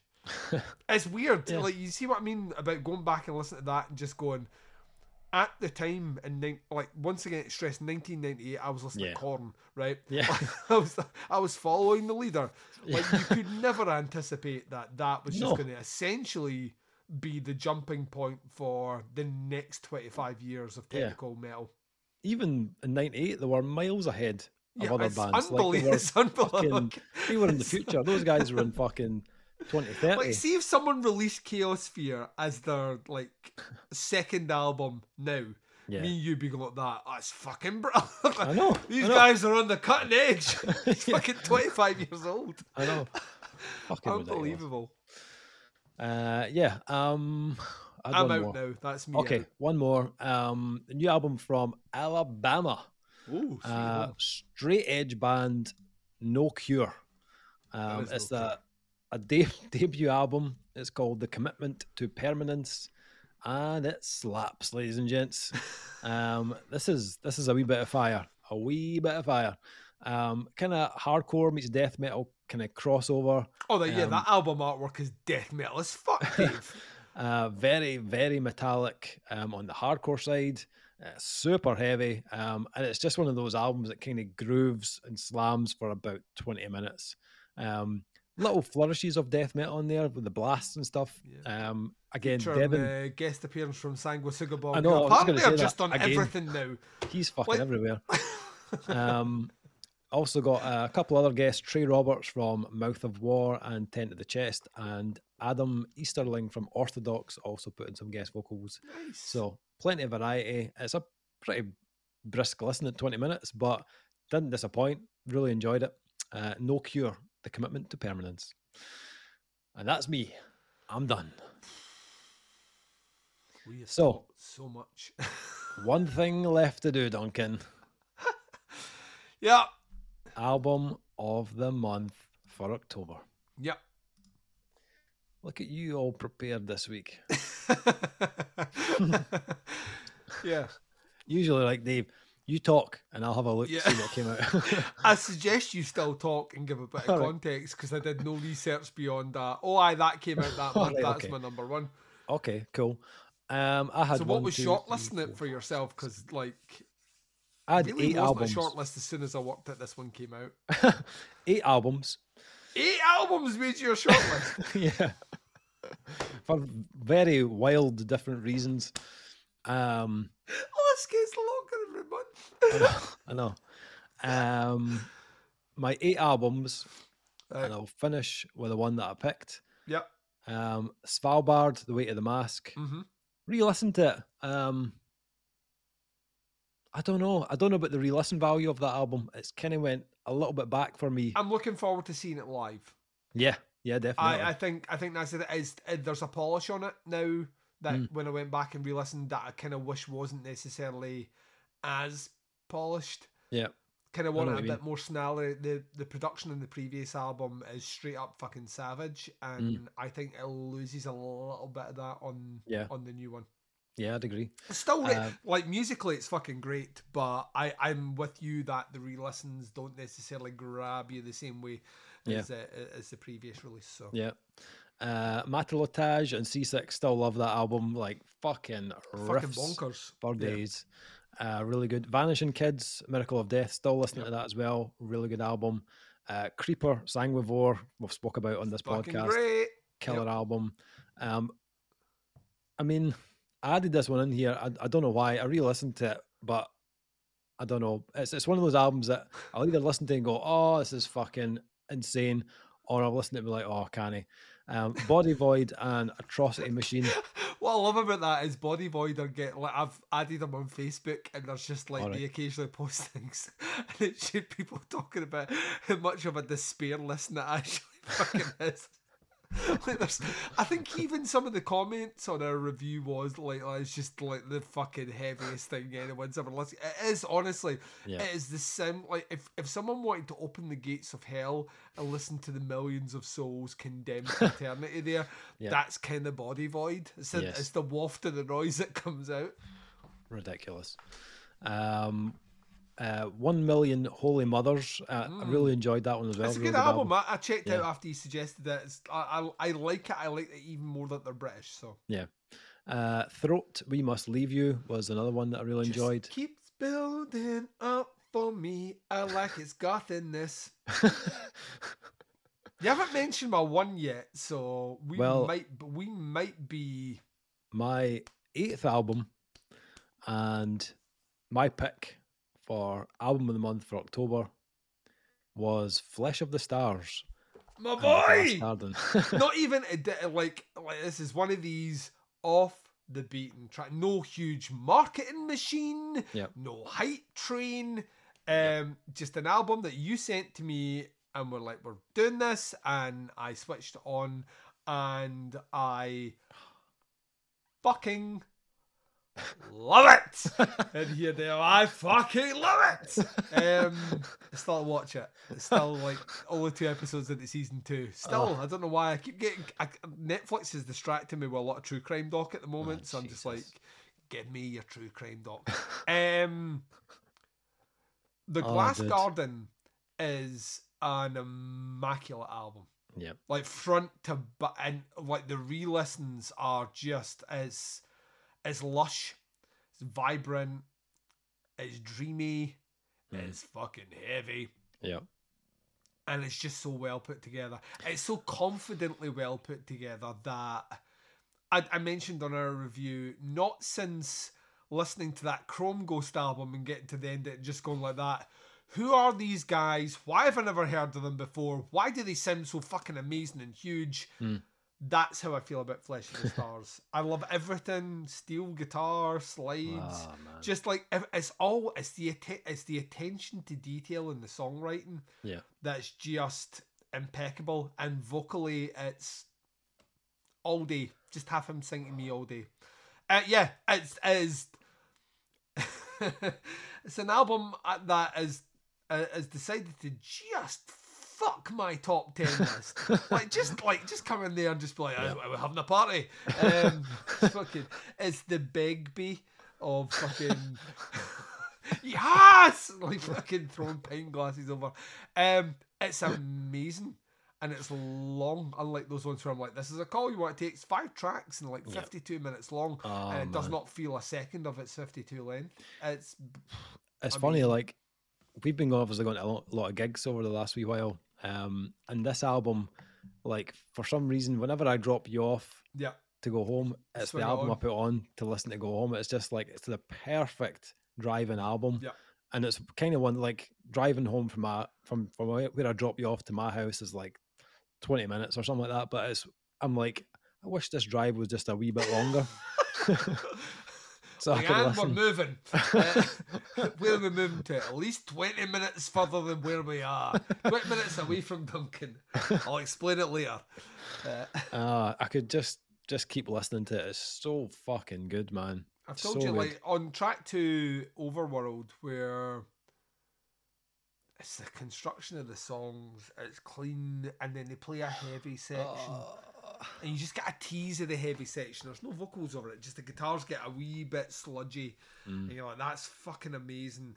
And it continues to weave itself through, and then in the last minute, it's like we're gonna give you that sludginess with a soaring vocal line off it, and every time it hits in, I get goosebumps listening Yeah. to it. Like even now, I still get goosebumps listening to it. It's Yeah. just fucking awesome. And once again, no one is talking about them. I know. This is under the fucking radar as fuck, and this is the album I feel like I'll be mentioning a lot at the end of the year. Yeah. A la Chrome Ghost, which we did the same at the end of the year. Funnily, funnily enough, um, I was speaking to uh, the Flesh of the Star singer, uh, Matt, over Mm. email. Um, just obviously sent him the review, and they were going back and forth.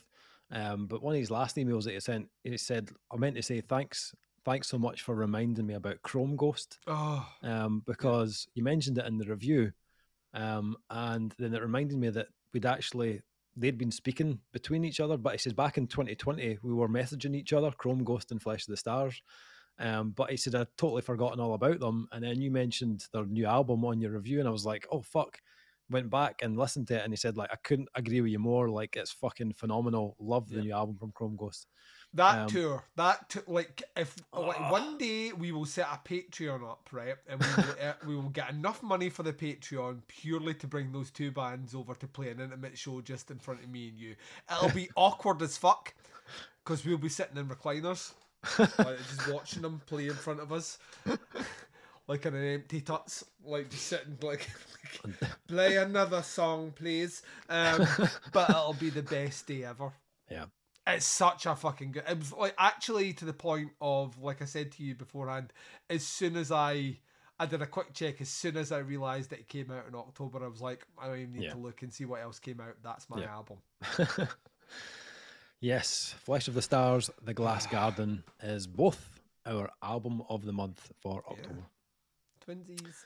But there we go. Um, going to play a wee bit of music, and then we're going to come back and chat about gigs again. Um, our second track of the podcast comes from Portland, Oregon death metal quartet Vitriol. The band have announced a January 26th release date through Century Media for their sophomore album Suffer and Become. Uh, guitarist vocalist Kyle Rasmussen took on the production duties, while Dave Otero, also worked with Cattle Decap, Mhm. oversaw the mix and the mastering. Uh, Kyle said, I wanted to have an album that had stark duality to it very high highs and very low lows. Uh, they were familiar with the lows, but not so much with triumphant highs. I wanted the album to have more of a sense of optimum, optimism to it, both lyrically and musically. I wanted the album to convey a sense of optimism that probably gets lost in the black maelstrom that is the first album. Uh, the first single, The Flowers of Sadism, um, has just been released on all digital streaming platforms. I'm going to play it for you right now. Uh, check them out, facebook.com forward slash vitriol warfare, if you like what you hear. We'll be back right after this.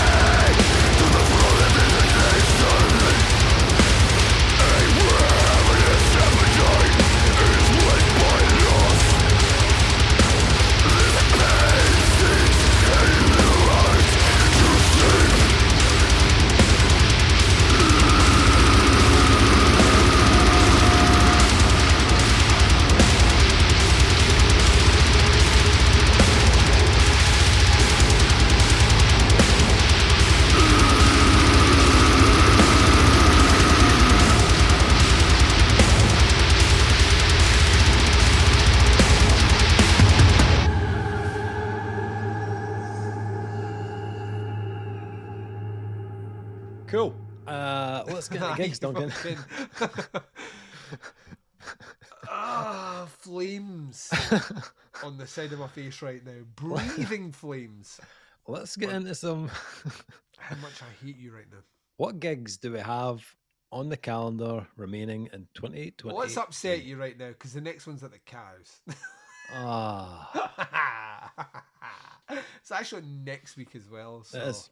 Which is quicker than I thought it was. I was like, that's ages away, and then I was like, no, that's that's tomorrow.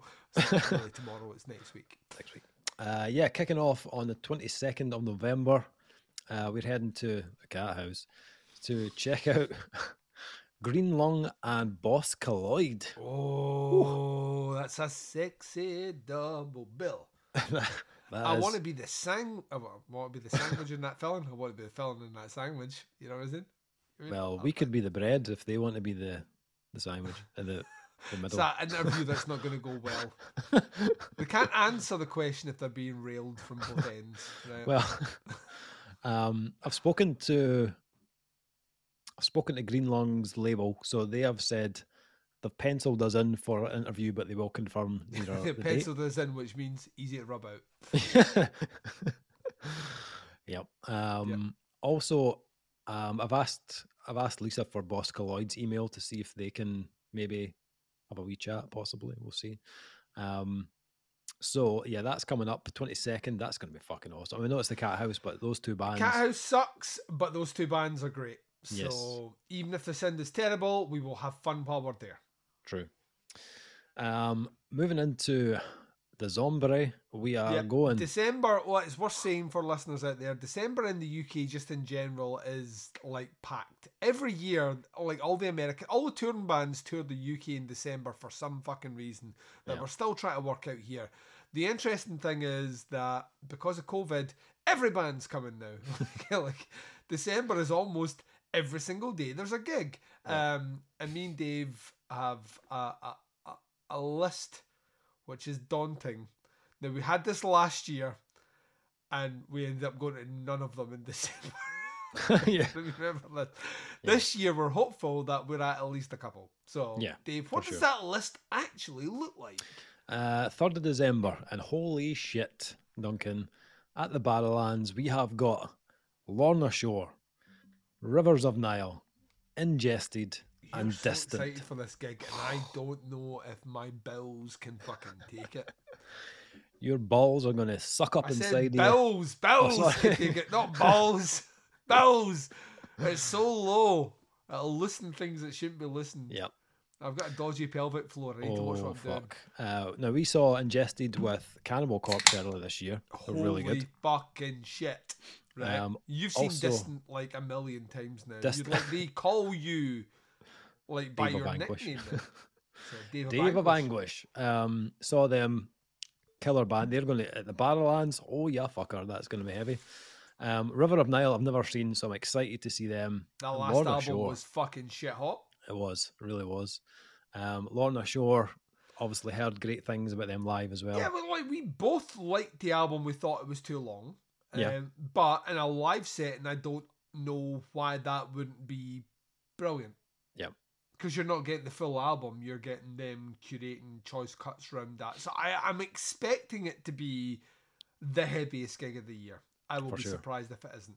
Yeah. Um, so yeah, so I think as far as I know, we're locked in for that one. We're we're good to go on that one.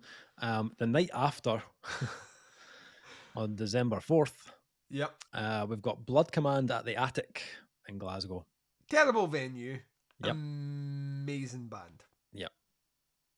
So that's all I'm going to say about that. I feel for them. Yeah, The previous gig was at a much bigger venue, a much better venue. Mm. Um, but they're coming off the release of a fucking incredible album. Yep. And I want to see that live. Yep. I want to see a lot of that. I want to see a lot of those one minute fucking snarly bastard back to back tracks. Like mm-hmm. the, the Filth is Eternal live set was like we're playing three songs, no breaks in between, back to back savagery, then a thanks to the crowd, and then another fucking three songs. Blood Command could easily do like five songs and then stop. Yeah. A bit of playfulness with the crowd and then go right into it. Is mm. that I'm expecting great things. They were brilliant before. It's a Yeah. smaller venue. It's a not a greatly shaped venue, but their energy is mm. Yes. it's infectious, man. So Yeah. Yeah. yeah. yeah, looking forward to that. Um, yeah, as you said, sounds not great, but and it's a, it is a weird shaped venue, but it is one where you can get really close to the band. Like they're Oh yeah, you, standing there right is no barrier. There is no Yeah. security. Yeah, If I want to high five the guitarist, he will high five me back. yeah. Should be interesting. Um, the next one is the 9th of December. Could be one of my most anticipated gigs of this is the of one the year. we never thought we would get. Yeah, it is. Right, this is the one. This is the dream bucket list. If there was ever a chance, we even said this to him in an interview last year.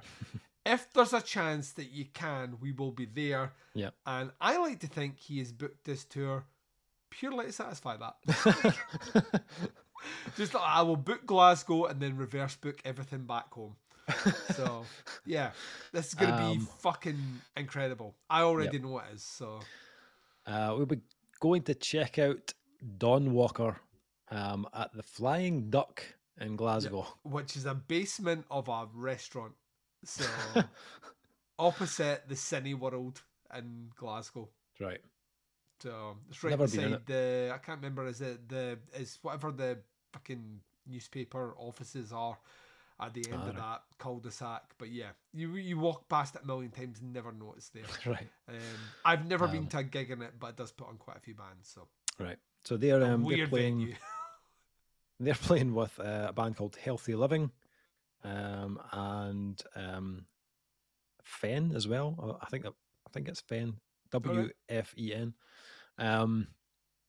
So yeah, they're playing uh, a support as well. But Don Walker can't wait. Uh, 9th of December at the Flying Duck. That's going to be fucking awesome. Bucket list band. Well, Yep. we will tick that off, and I'm very, very excited to see it live.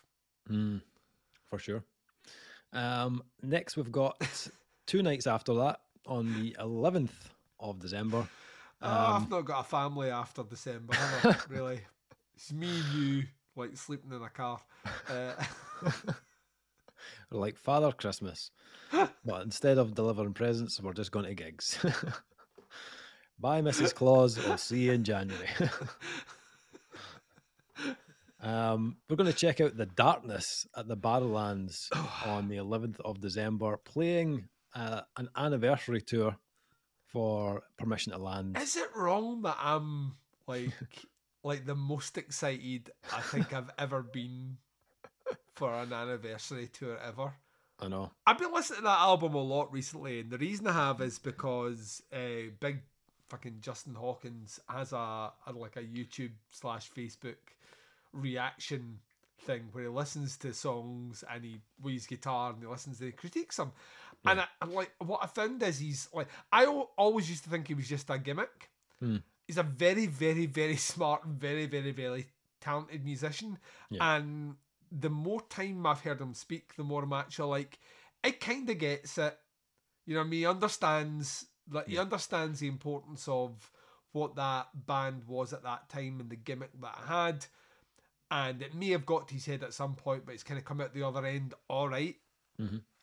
That way, that if you've ever heard Macaulay Culkin speak in the last like five years, he's all right, Yeah. even though he went through like two decades of being colossally fucked up. um, that album was played like I can't stress it enough. Was played to fucking. I like seven singles or something, and they were played all the time.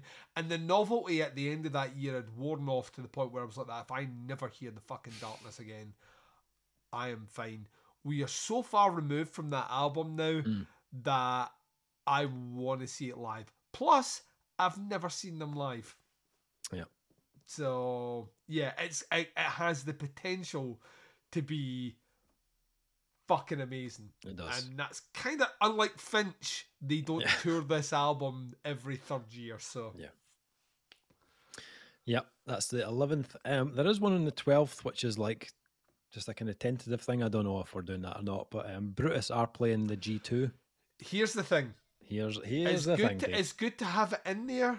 Yeah. I get a feeling it is unlikely to happen, not because we dislike Brutus, because we are both in our 40s, we both have families.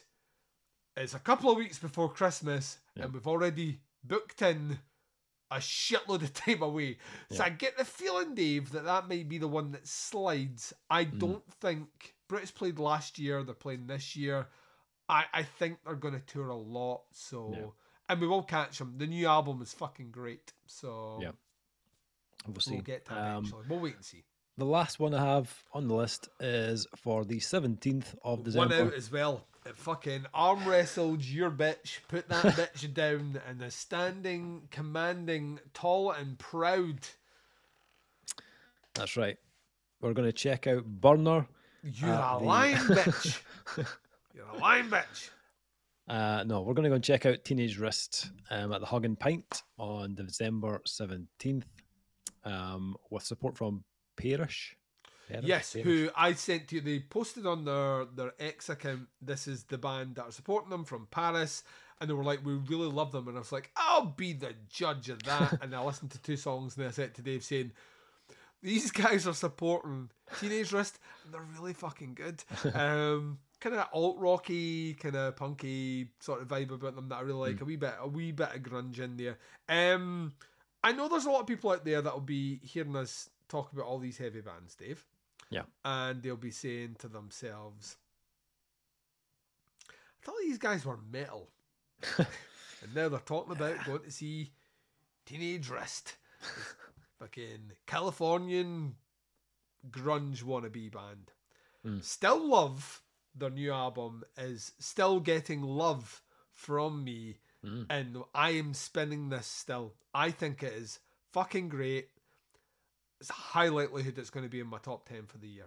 I think it's ju- it's just a it's a f- like from front to back. I can listen to it over and over and over again Mm. and not get sick of it. Um, and I Burner is great. I love that Burner release, right? And I know that Hang the Bastards, your boys, and you really want to fucking go and see them and all the rest, right? But even if it is like the we've we've just got together for this one tour and one tour only. Teenage Wrist and the Hug and the Pint, this tiny, tiny little venue, this little sweatbox venue, and we get the chance to go and see them. Mm. I can't not not go to that. You know what I mean? I, I was thinking about this. It's the same Author and Punisher. Like when you're given that chance of Yeah. being in a tiny fucking room that holds like a hundred people and get a chance to experience something in a way that other people do, like almost in that environment of when a band is first breaking out and you're there at the beginning. The same way I feel like when I saw fucking Biffy Clyro at fucking the Martel, like like fucking donkeys years ago where they were still screaming and playing angular shit and all the rest hmm. and before he was like, I am a mountain. you know what I mean? All that pish. You know what I mean? Like there's a way where you connect to those bands. You're like, "Let's- like these guys. It's the same way with us with Pale Dust this year, where we're that we will never experience this again. Yeah. Right? They're never going to play that a venue this small again where we are. It's going Yeah. to be much bigger, but we were here for that moment. That's why we have to go and see Teenage Wrist Yeah. at the Hug and the Pint. I don't need to sell it to you; it's on your calendar. I mention it every other week, um, and I keep mentioning it. And I have not said that I will f- like fire myself from this if we don't go to it. But read between the lines, Dave. Um, yeah, it's going to be great, and that's our last gig, and that's how we're closing out the year in Yep. an intimate sweatbox venue, listening to fucking. 90s throwback grunge. Could there be any better way to close out 2023, Dave? Probably not. We just Nah. need to figure out which one of those is going to be our Christmas night out in December. I don't know, right? I think we could have multiple Christmas. nights. Everyone. Everyone has a Christmas night out. We have to wear a fucking paper crown at every single one and tell bad jokes, which I do anyway. To be honest with you, I tell bad jokes at every gig we're at. But um, to actively make it a thing, be Yeah. great if we showed up with crackers that we all had to pull before we went to the venue. Let's do that. Like oh, you can't take my yo-yo off, maybe you can take my nail clippers. you know what I mean? I'll do that. Uh, no, I'm, I'm, I'm very. There's a lot of gigs. I'm Yeah. hopeful we get to all of them.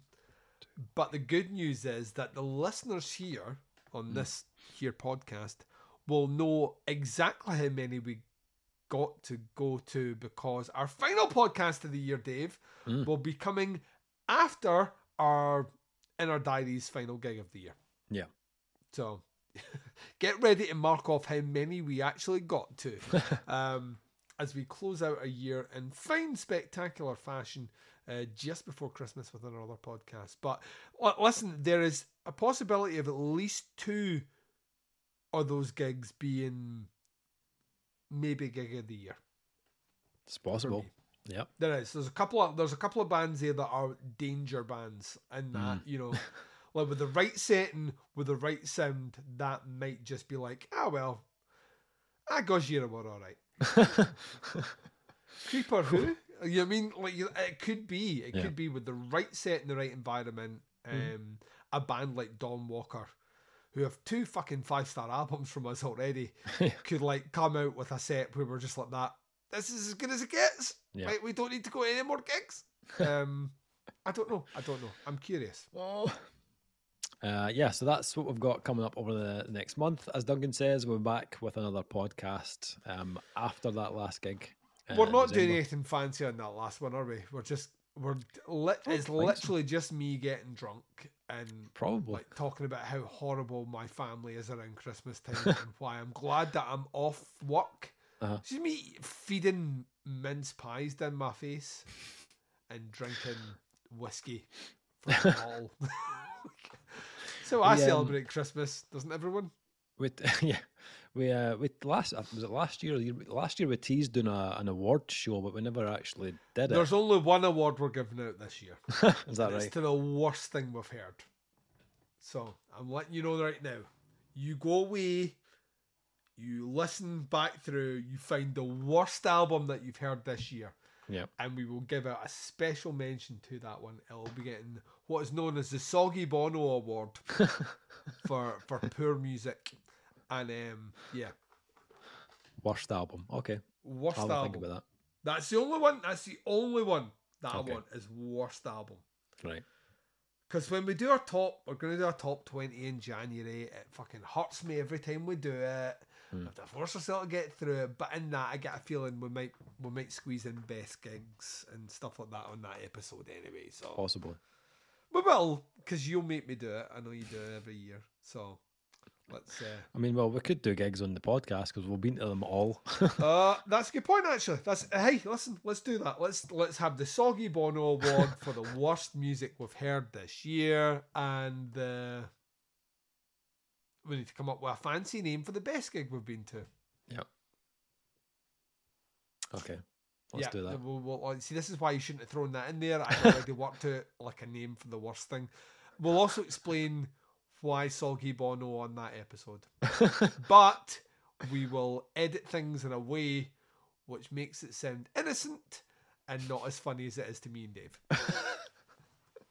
a Soggy Bono does sound like a, a group of guys like sitting around Bono from like you two wanking on top of his head and the last one to come has to eat him.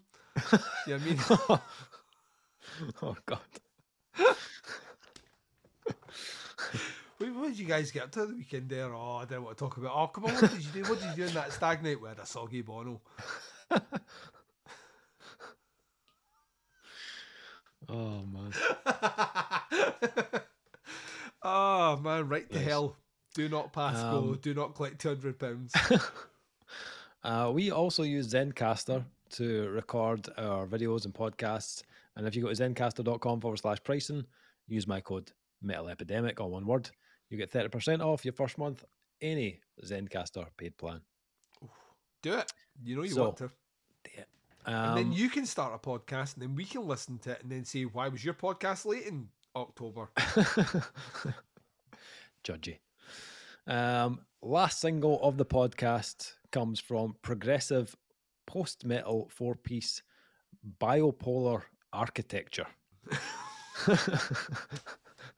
Sounds like I made that up on the spot, but I didn't, I promise you. Um, Bipolar architecture. bipolar architecture. So what does, what does that act like? Sorry, I love these guys, obviously, because we're playing song. But what does bipolar architecture mean? This bit's happy, and then all of a sudden it gets angry, and this bit it gets indecisive. It doesn't know where it is. I don't know. Um, hurt- hurtling into life in 2020, bipolar architecture is a project born from the smouldering ashes of a stalwart death metal group, Heretic Soul. Right, having you've got me in death metal. See, that's what I had having retained- Death metal band, bipolar architecture. I would have been like that. Yes, this is the year. But they're not a death metal band. Having What re- you doing to me, Dave? Having retained all the nihilistic fury of their former outfit, Biopolar architecture introduced the forward thinking ferocity of djent and hardcore, as well as the atmospheric dynam- dynamism. Dyna- dang, dang, dang, of, dang dang. Lieutenant Dang. you went full, full Forrest Gump there. Lieutenant Dang.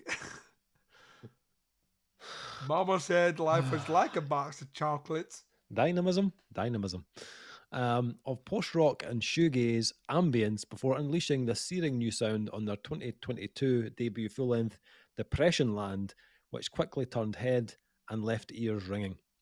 The band have announced their forthcoming second album, Metaphysicize, set for release on the 2nd of February 2024 via Pelagic Records. Oh, save that to save the best for last.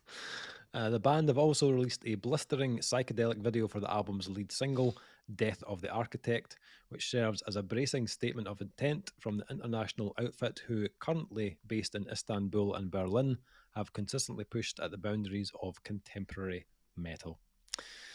Uh, you can check these guys out, facebook.com forward slash biopolar, no, not biopolar, bipolar architecture. You keep saying biopolar. I know. I don't know why. Um, if you dig it, check them out.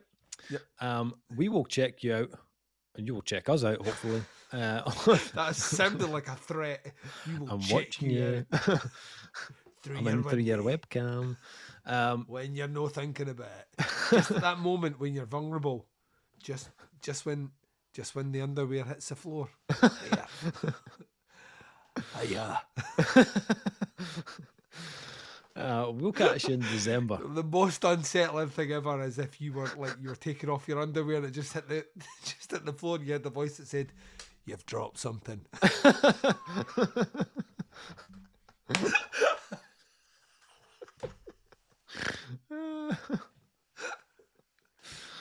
Testicles instantly inside your body, just like right up there. Penis shrinks in, fucking turtlenecks itself. Amazing. Ah, yes. Uh, we'll speak to you it home. in December on our last podcast of the year. Thank you for listening. We'll speak to you soon. Bye everyone.